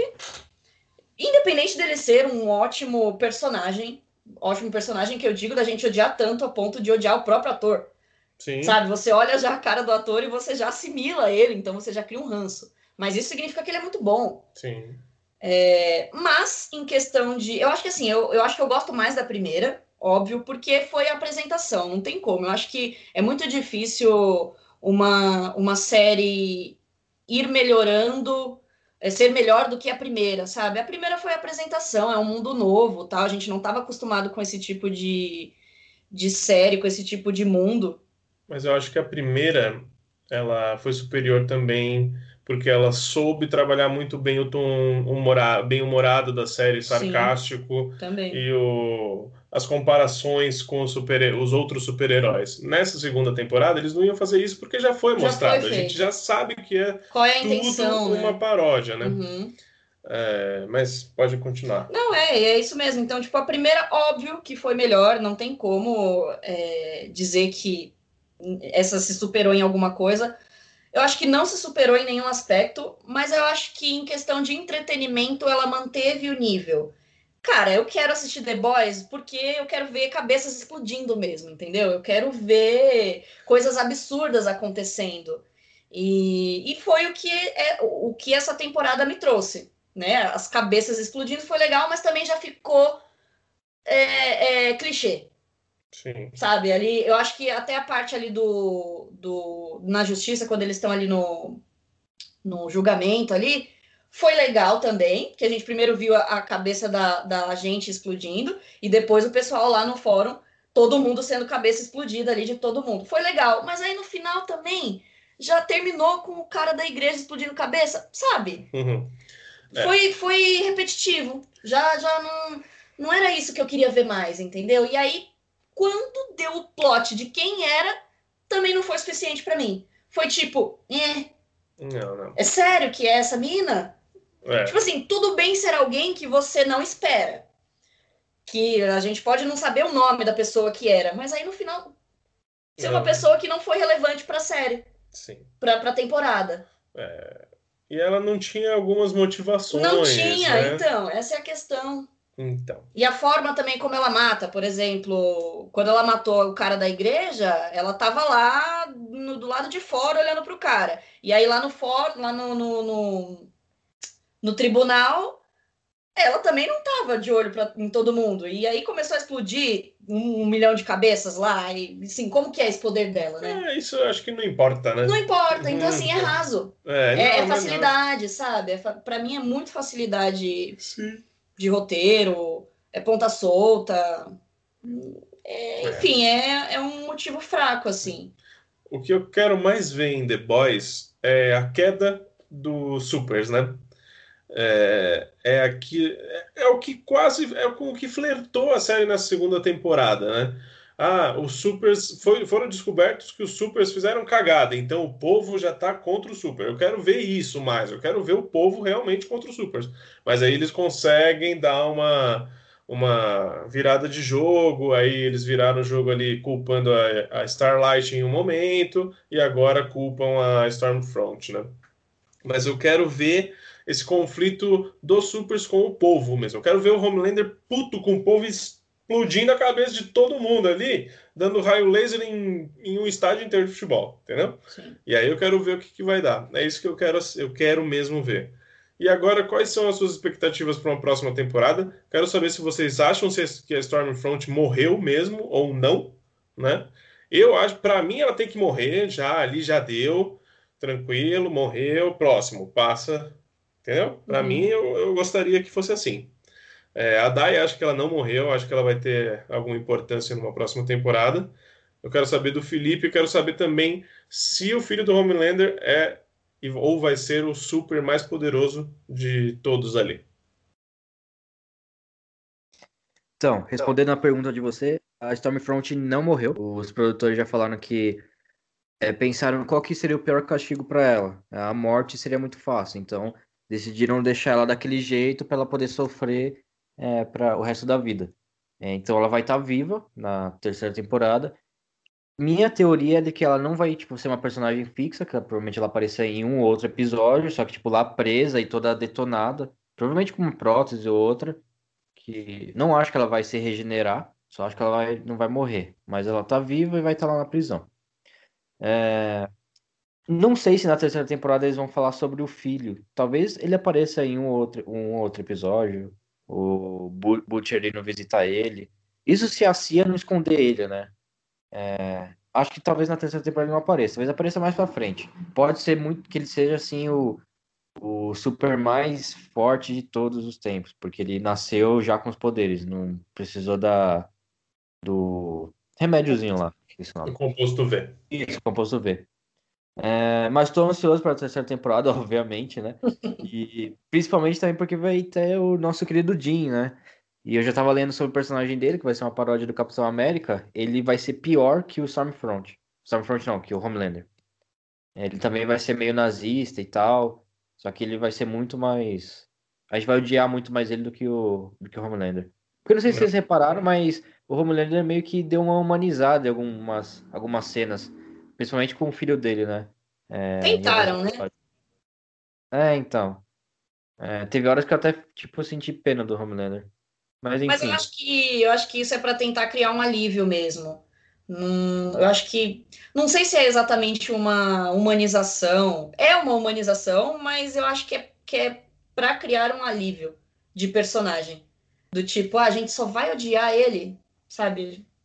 Eu acho que é para criar um tipo de empatia. Eu acho que isso é proposital. Mas não tem como. O cara é um filho da puta completo. Então a gente sempre vai odiar ele no final das contas. É... A expectativa eu acho que sempre vai ser alta. É... Eu vou assistir, óbvio. É... Mesmo com, com esse, a galerinha não gostando muito, eu gostei, então eu quero assistir. E eu só espero que, que tenha um, uma consistência melhor ali, sabe? É, que não seja que a gente não precise se apegar só à violência que existe na série, porque foi o que essa temporada foi. Né? Eu gostei muito mais só das partes, muito mais das partes de ação e menos do, do roteiro em si, que para uhum. mim foi falho. Mas se sustentou. Com a violência se sustentou. Só que assim, até quando isso vai perdurar? Até quando cada temporada vai trazer uma pessoa pior que o Homelander? Entendeu? E até quando o Homelander vai se safar de tudo? Sabe? Vai ficar cansativo se continuar assim. Sim. Eu acho que a Stormfront, ela. Eu já, já imaginava que ela não teria morrido mesmo. Acho também que ela não vai se regenerar. Eu acho que ela também não vai ser mais importante. Mas eu acho que ela tá viva. Talvez ela pode servir para algum plot no final da outra temporada, enfim. Mas eu, eu, eu quero que o roteiro tenha coisas melhores para oferecer, não só a, a, a questão da ação e da violência. E é isso. E é isso. Quero notas. Quero notas para a segunda temporada de The Boys. Acho que eu vou. Nem lembro quanto que eu dei para a primeira, você lembra? Não, acho que a gente nem tinha dado nota para a primeira. Não? Não. Se gente... você quiser dar nota para a primeira, fica à vontade. Não, tudo bem. É... Ah, acho que eu fecho com um 4, vai. 4. 4 é uma boa nota. Sim, sim. E aí, Felipe? Cara, a primeira temporada pra mim foi 5. Essa então eu dou uma 3,5, quase 4. 3,5, vai. Muito bom. Um é, chato. a primeira também foi 5 pra mim. A primeira pra mim foi 4,5 e essa perde um ponto. 3,5. 3,5? 3,5. É isso. E esse foi The Boys. Assistam, porque ainda é uma baita de uma série. Sim, sim. A gente tá tá aqui criticando porque é o nosso dever. Sim. e a gente também É, mas tá é, uma, comparando... é uma crítica com gosto, Sim. sabe? Tipo, eu quero assistir muito, independente da, da crítica. E a gente aqui tá comparando com a primeira temporada, que foi aquele mundo que foi apresentado pra gente. E, e é isso, né, gente? Vamos agora falar sobre a nossa última série de hoje. Finalmente! Finalmente! Estreou. Esperada. Estreou hum. essa semana Mansão Bly, a maldição da Mansão Bly, que é que faz parte do quê? Dai. Ela é uma série antológica, né, onde já teve uma primeira temporada que foi a Maldição da Residência Rio, que foi um, um estouro provavelmente aí de conteúdo que trouxe uma história diferenciada para quem, principalmente para quem gosta do mundo de suspense e para o mundo de terror que não é só suspense, que não é só terror, que traz uma carga dramática para a história. E eu acho que foi isso que cativou tanto o público. E é óbvio a, a qualidade do, de história, de roteiro, de atuação do que a Residência Rio foi. É isso. É, muita gente vai comparar a primeira com a segunda temporada porque não tem, não, não tem, tem como, como, né? Mas como a Dai falou, ela é uma série antológica e essa história ela vai se passar na Inglaterra em 1987 quando a jovem Danny Clayton, que é a au pair, eles chamam de au pair, pode ser a babá. Babá, né? ela é contratada para trabalhar numa enorme e uma antiga mansão, essa mansão Bly, para cuidar de duas crianças órfãs que acabaram de perder os pais. Acabaram não, né? Perderam é. ali nos últimos dois anos. E, mas tudo fica meio complexo, meio estranho quando as crianças começam a apresentar um comportamento meio diferente, uhum. né? As crianças são muito sensitivas e aí a gente acaba descobrindo que as outras pessoas que trabalham ali, assim como a babá, também são, né? Isso. Então essa é, essa é a premissa. A série começa com a babá chegando na mansão e tudo vai se desenvolvendo de uma maneira um pouco lenta, lenta. demais, né? Eu não sei qual é a opinião ainda do Felipe sobre a série. Já sei da Dai aqui, porque a Dai não sabe guardar o, o que ela sente durante os episódios. Mas eu vou, vou falar as minhas impressões aqui primeiro, rapidinho. É, até o terceiro episódio ali, eu estava assistindo meio que por obrigação, porque a gente vai falar no podcast. Né? Já, eu fui com muita expectativa, porque eu adorei a primeira temporada. E como muita gente está falando, ah, eu queria mais susto, mas eu não, não me apeguei a isso. Eu sabia que não ia rolar uma série de terror, aquele terror escrachado, aquele terror com muito, muito sustinho chato, porque não foi assim já na primeira temporada, né? Então eu esperava um drama é, bem elaborado, como foi o da Residência Rio. Mas o que nos foi apresentado no começo ali da, da temporada é, diferentemente da primeira temporada da, da Residência Rio, foi uma falta de, de comprometimento com os, com os personagens. Sim. Eles não trabalharam os personagens da maneira que eu gostaria, entendeu? E essa foi a grande diferença entre uma temporada e outra. Ou seja, tudo ficou meio jogado e eu não fiquei nem um pouco interessado naquela história a menina que todo mundo ai porque ela fala daquele jeito engraçado, perfectly não sei que, que coisa, não me, não me apeguei a menina, muito menos o um menino. E tá, eu gostei da babá, da au pair. Eu acho ela, que ela tá fazendo um baita trabalho, tá é, atuando muito bem. A Victoria Pedretti é o nome dela, da atriz. Tá bem, já foi bem na primeira temporada. E aí ele vai apresentando cada personagem da série aí apresenta o Owen, que é o cozinheiro, apresenta a governanta, que é a Celeste de Years and Years, é eu não Hannah. lembro o nome dela, Hannah. É, gostei já desses personagens, já comecei a ficar um pouco mais intrigado, e a partir da quarta, do quarto episódio, começam a acontecer coisas. A partir do quinto, né? Não, a partir o do final quarto. Do eu já quarto. gostei um pouquinho mais do, do quarto. quarto foi o que Isso. começou a introduzir algo mais interessante. Isso, até ali era um draminha familiar que não tinha me pegado, entendeu? Não tinha, não estava muito afim de, de saber o que ia acontecer. Aí o quinto já foi aquele episódio muito confuso, o que está acontecendo, porque vai para 1987, volta. Hannah, né? Isso, episódio da Hannah, que a gente ali descobre. Spoilers, gente, spoilers. Ali a gente descobre que a Hannah está morta. Muita gente já disse que já sabia, Inclusive a Dai aqui já sabia, já tinha matado desde o primeiro episódio, que a Hannah estava morta. e, mas eu não, então eu vi aquele episódio e foi o episódio que eu mais gostei da série. Uhum. Muita gente fala do episódio 8 e 9 depois, mas esse, o quinto, foi o episódio que eu mais gostei mesmo. Foi um episódio mais confuso, que me fez quebrar um pouco mais a cabeça e eu fiquei imerso naquela história ali. Aí a partir daí, beleza. Eu eu comprei aquela história e eu fui assistir os outros episódios tranquilão. Aí o sexto episódio, mais drama. Aí o sétimo episódio, mais draminha. E é um oito, draminha. Então... então, o oito já foi um episódio diferente, claro que foi um drama. Foi diferente, mas é, ele é completamente e apenas poético. Ele é poético, e por isso muita gente gostou dele. Só que assim, ele é um. Ele é quase um filler, esse episódio, né? Sim ele acaba mostrando o, a origem da maldição da mansão Bly, né? E, ok, é um episódio todo em preto e branco, ele é bem feito. Ah, o que eu queria falar, dar créditos à série, que ela é muito bem feita. Sim, não Ela é bonita, ela é uma série bonita, tecnicamente muito bem feita.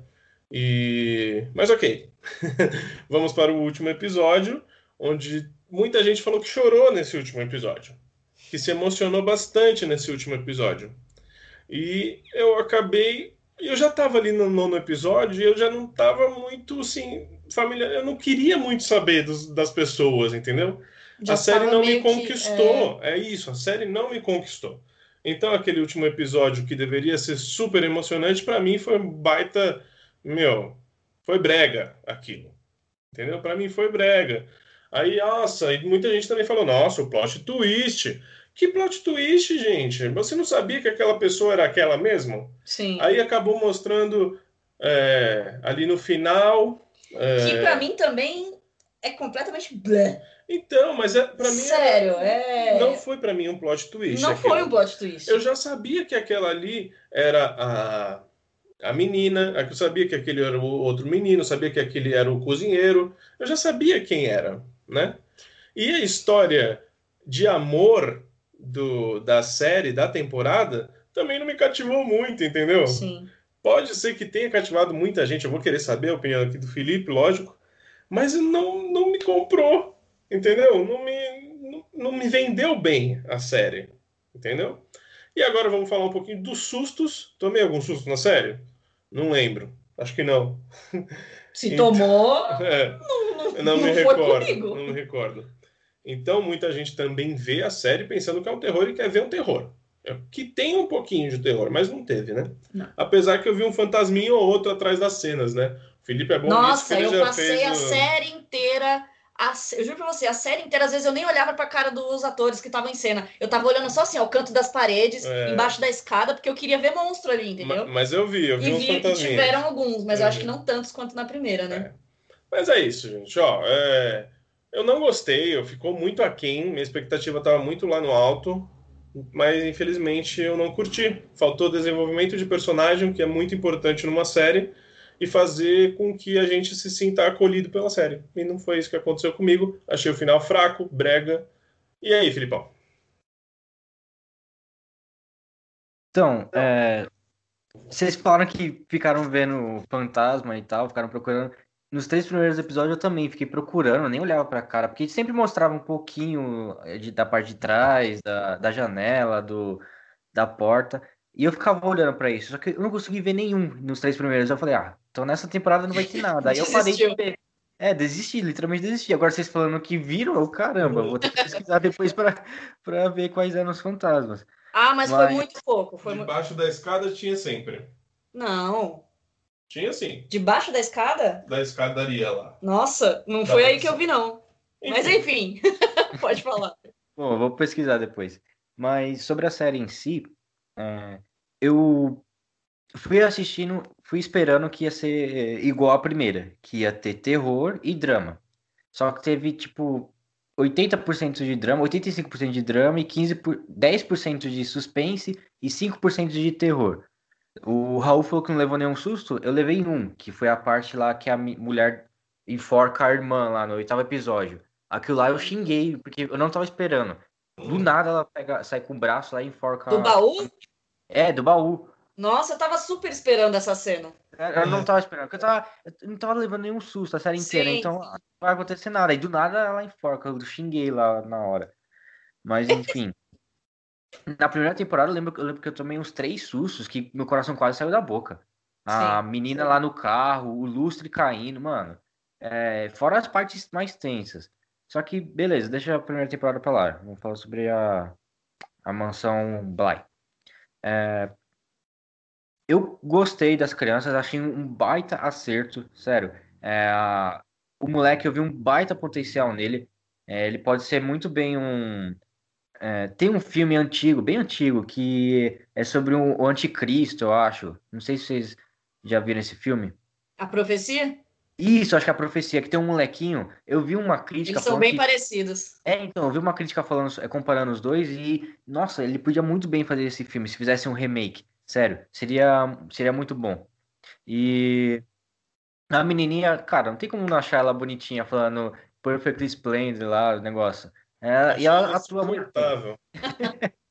Não, tipo, no primeiro episódio eu achei bonitinho, achei fofinho. Ela foi continuando falando, mano, beleza, não vai calar a boca, mas. É. Só que depois eu me acostumei e, e, curti pra caramba. E ela atua bem pra caramba. A menininha tem o quê? 6, 7 anos. E ela decora um texto direitinho. Velho, ela é muito boa. E não gostei tanto. E foi diferente a nossa opinião. Tipo, você não gostou das crianças, mas gostou da babá. Eu já não gostei da babá, mas gostei uhum. das crianças.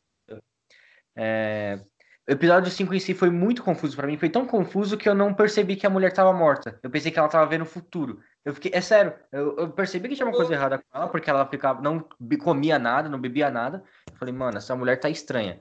Só que o quinto episódio não entendi nada, porque ela ficava indo e voltando. Eu falei, mano, será que ela tem poderzinho? O que que é isso? O que que tá acontecendo? É... Aí então a, ela chega lá no final, ela cai no poço. Só que eu pensei que ela tava vendo o futuro ou o passado, não entendi muito bem. Aí eu só fui, tipo, na hora que o, que o cara possui o menino lá e vai levando ela pro poço, falando aí que eu lembrei, putz, ela tá morta. Quer ver? É, ela tava morta mesmo. Aí que eu, que eu lembrei.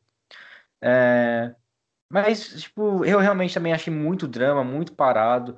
É... O episódio 8 em si, apesar de ter sido bonito, não achei que precisava de um episódio inteiro para contar a história de, deles no passado. Uh, episódio. Qual episódio? Eu acho que é o 7. 6 ou 7, acho que é o 7, que conta como a Moreninha ela morreu lá e o, o cara morreram também, não precisava de um episódio, quase o episódio inteiro também para contar. Uh, achei muito lento.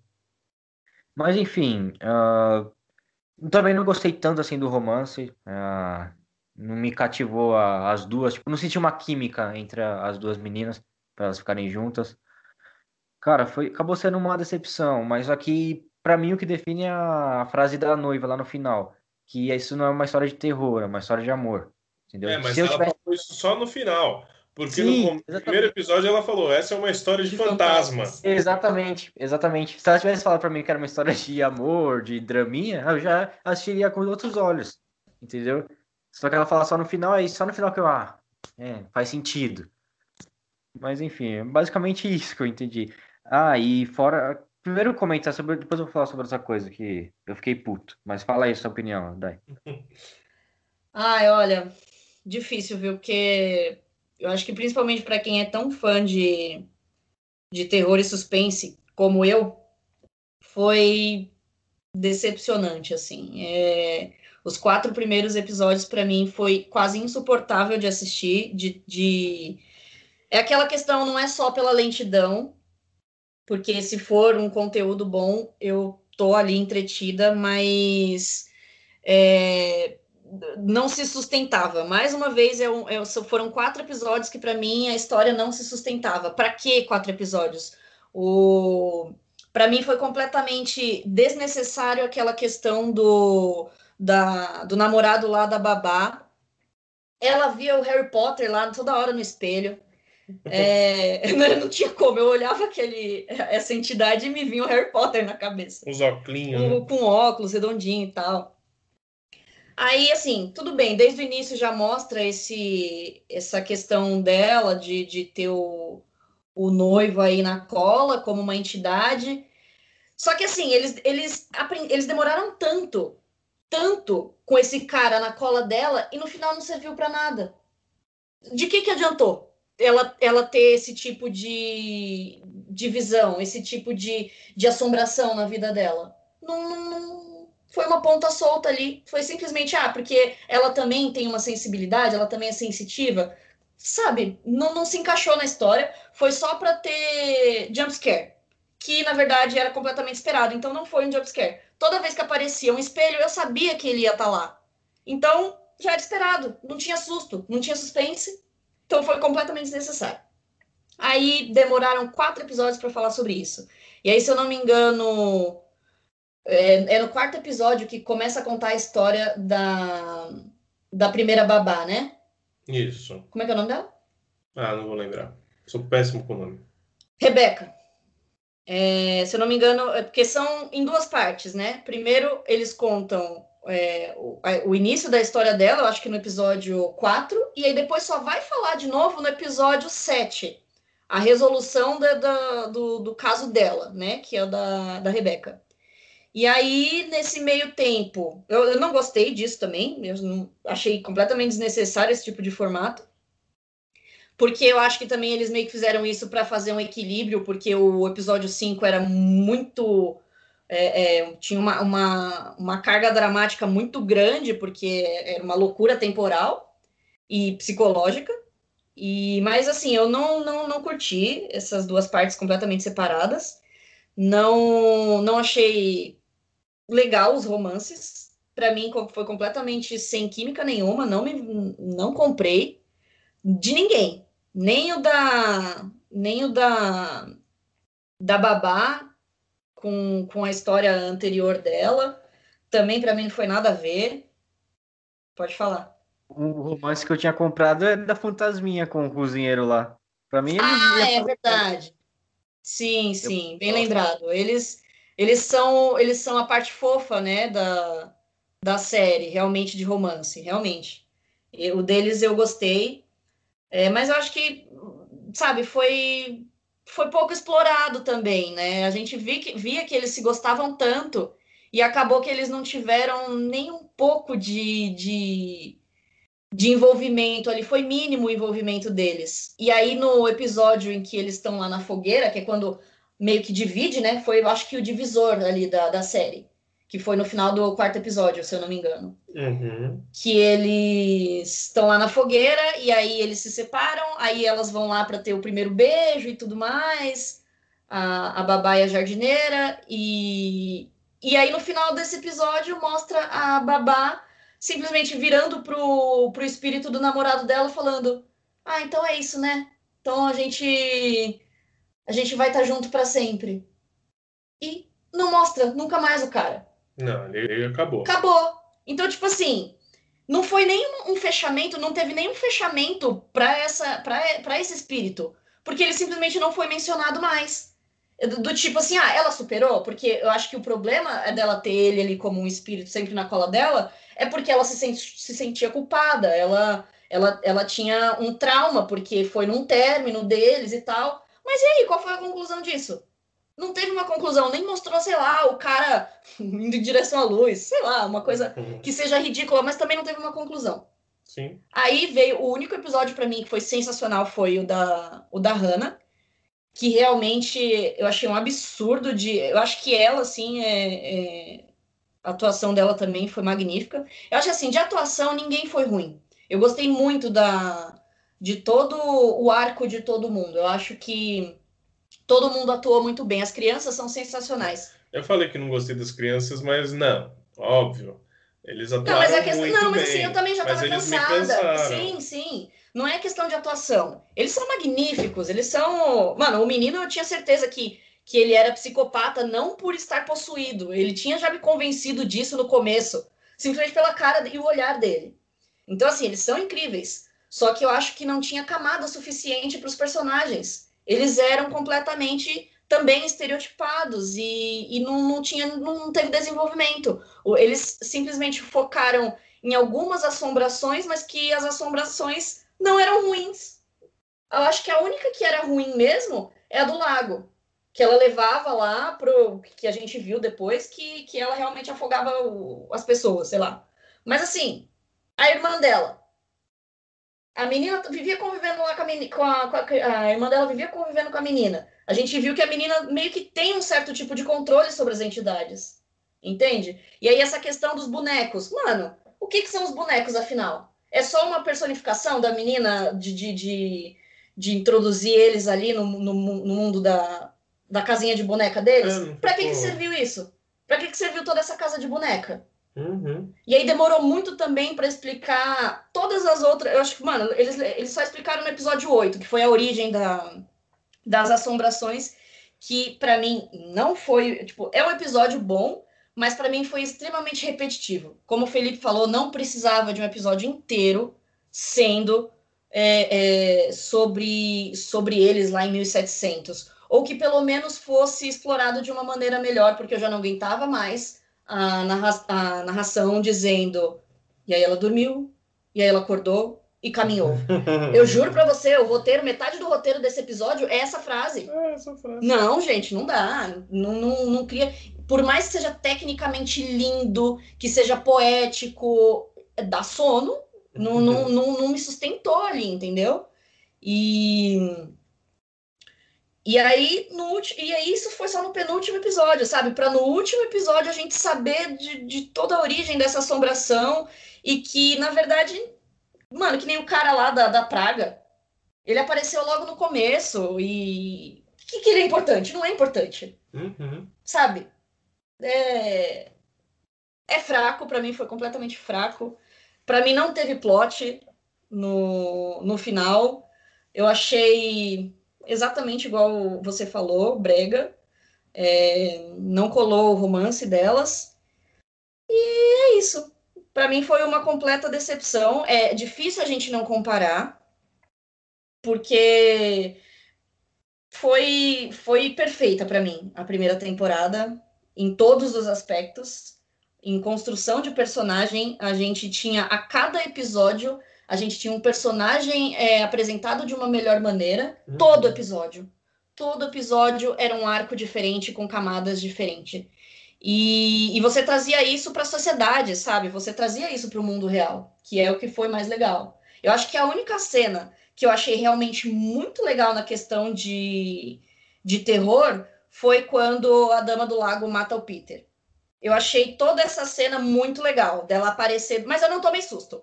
Então, assim, não, não teve o seu propósito final, que era assustar. Mas visualmente eu achei bonito de ver Sim, toda aquela cena da, do, da, do fantasma da Dama do Lago enforcando ele, arrastando ele, depois voltando e entrando no lago com ele. Isso foi lindo.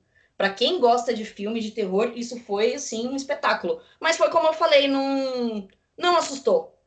Entendeu? Não, não me impressionou do tipo, nossa, tô cagando de medo ou de levar susto, não foi nada. Simplesmente, eu acho que eles tinham um certo problema também com time de, de, de jumpscare. Lembra, a gente comentou isso no começo, que todas as vezes que a babá olhava no espelho, depois isso virou um clichê, a gente já sabia que ela ia ver o Harry Potter e, e tomar um susto, mas a gente a gente não, não, não tinha o tempo de tomar o susto, porque quando ela fazia um de susto, é. Já tinha passado. É porque assim, era, era, era óbvio. Era óbvio. Aparecia o espelho, aparecia a, o Harry Potter, cortava pra menina e aí ela, ela E aí ela tinha gritava. um susto. É, tinha um delay de susto dela, sabe? Então, automaticamente, tem um delay nosso. É. Eu acho que era um corte de câmera muito lento. Eu não sei como que isso, como que é a técnica de um, de um jump scare, sabe? Mas os sustos dela não assustavam a gente. Mas é isso. E é. Ah, difícil, difícil. Uhum. Não é. Eu acho que o problema ma maior não é a questão de todo o drama envolvido. Eu acho que tudo bem ter drama, é, porque eles querem também, de uma certa forma, popularizar e humanizar algo de suspense e de terror, que foi o que eles fizeram com a primeira. Mas aí também, para a galera alvo, sabe? Que, que ama tanto o gênero. Ela não vai gostar. Não vai gostar. Uhum. Não vai. É isso. É, um, uma questão que eu queria, que eu lembrei aqui, o que foi aquele fantasma do tio dele? Porque não foi bem trabalhado aquilo também. O tio mesmo, né? Sim. né? O Henry não, Thomas, era só mais uma. É, é, era culpa. Era é culpa. igual todo mundo tem uma culpa ali, entendeu? É, essa série não quer que a gente tenha medo dos fantasmas, dos mortos, Isso. dos espíritos aí são mesmo os fantasmas de nós mesmos, né? Aquela é, coisa sim, poética é que ela quis dizer. Mas o Felipe queria falar alguma coisa também que incomodou ele, que, é, o que, que foi? Era exatamente isso. Eu ia falar o que, que é. Por que o tio tava vendo fantasma? Se ele não tinha morrido e tava fora da mansão lá e tal. E tipo, e se não era fantasma, como que ele ficava voltando no tempo lá, voltando nas lembranças para ver o que estava acontecendo? Não fez o menor sentido aquilo para mim. E ficou muito, muito mal explicado. E Mas, fora que era um é. fantasma que ficava rindo lá dele, era mó bizarro. É, mó feio. Bizarro. Mas é isso, gente. Essa foi a mansão Bly. Quero saber a nota de vocês. Ai, que triste falar essa nota. Vai, Daiane, sua nota. Quer dar nota para Residência Rio também? Pode dar, se quiser. Ah, não, mas assim, Residência Rio para mim é nota 5. Hum independente de qualquer coisa, para mim ela é perfeita. Uhum. E Mansão Blind, para mim é dois. Ô, louco. Ô, louco. Baixíssima essa nota, hein? É baixo porque para mim, ela tá abaixo da média para mim. Ok. A média, tipo, seria 2,5. 2.5, uhum. então assim, tá abaixo da média. E você, Felipe? Cara, de novo, mansão é, Rio de... é 5, é perfeito. Mistura o drama, mistura o terror, história perfeita. Mansão Bly é muito drama, pouco terror, mas é, era isso a história, era, era mais drama do que terror. Apesar de não ter gostado tanto, entendi a história. Então eu dou 3, vai. Acho que 3 tá, tá ótimo. É, eu entendo a nota dos dois, né? É, realmente, ali o 2,5 é a média. Talvez ficou ali, porque é uma série mediana para mim. Ah, pra mim não é mediana. Pra, pra mim é abaixo da, da não, média. Pra mim é mediana. Porque foi decepcionante pela expectativa. É, foi decepcionante, exatamente. Pra, eu acho que para ser a média, deveria ter mantido um nível. É, mas se mantivesse o nível da primeira, já ia ser que, 4 sabe qual é, Sabe qual que é o problema também, que eu acho?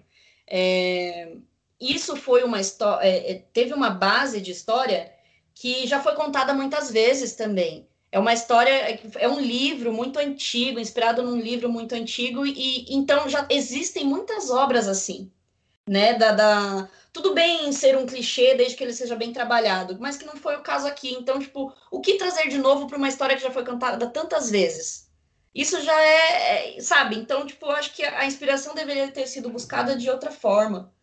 E porque assim, para mim, como eu já sabia de qual era a história base, eu já sabia que alguém ali estava morto. Uhum. Sabe? Você, então você já espera isso, que foi diferente da primeira. Sim. É. Eu vou ficar com a nota 2,5, acho que está de bom tamanho. Porque foi uma série mediana para mim. É, eu chamava Residência Rio de This Us do terror, né? E dessa vez não teve nem terror e não foi nem This Us. Então, 2,5 eu acho que está ótimo. E é isso. Mansão Blight tá lá disponível no Netflix. Se você gosta de terror, assista. Quero ver os seus, as suas sugestões, o que vocês acharam. Mandem pra gente se você concorda, se você discorda. Tem muita gente lá no grupo Telegram que amou. Amor. Amor.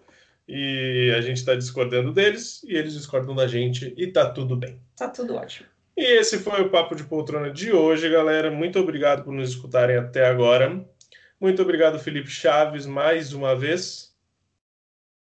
Valeu, Raul. Valeu, Dai. Valeu, galera, por ter escutado a gente. E compartilha, divulga aí. Fala que vocês estão curtindo pro pessoal para a gente poder crescer mais e mais. Valeu, valeu, Daiane Esteves. Obrigada, galera. Obrigada pela audiência. É, vamos continuar essas discussões aí, independente de, de opiniões e, e, e gostos a gente, a intenção é essa mesmo, é, é gerar debate de uma maneira saudável, lembrando. É, mas tá bacana. Se você quiser entrar lá no nosso Telegram, só conversar com a gente, manda um direct lá no Instagram que a gente coloca no grupinho. O grupinho tá muito legal, como a gente falou. Todo mundo se respeita e tá todo mundo dando a sua opinião, por mais que seja diferente da nossa, não tem problema. Tá todo mundo se respeitando, é isso que vale. E segue a gente também lá no Instagram, arroba Papo de Poltrona. Ouve a gente no Spotify, ouve a gente também em qualquer agregador aí de podcast que você tem no seu celular. Só procurar lá no Google Podcast, Papo de Poltrona, você vai achar a gente. Muito obrigado, pessoal. Esse foi mais um Papo de Poltrona. Um beijo, um abraço e até a próxima. Falou, valeu. Valeu.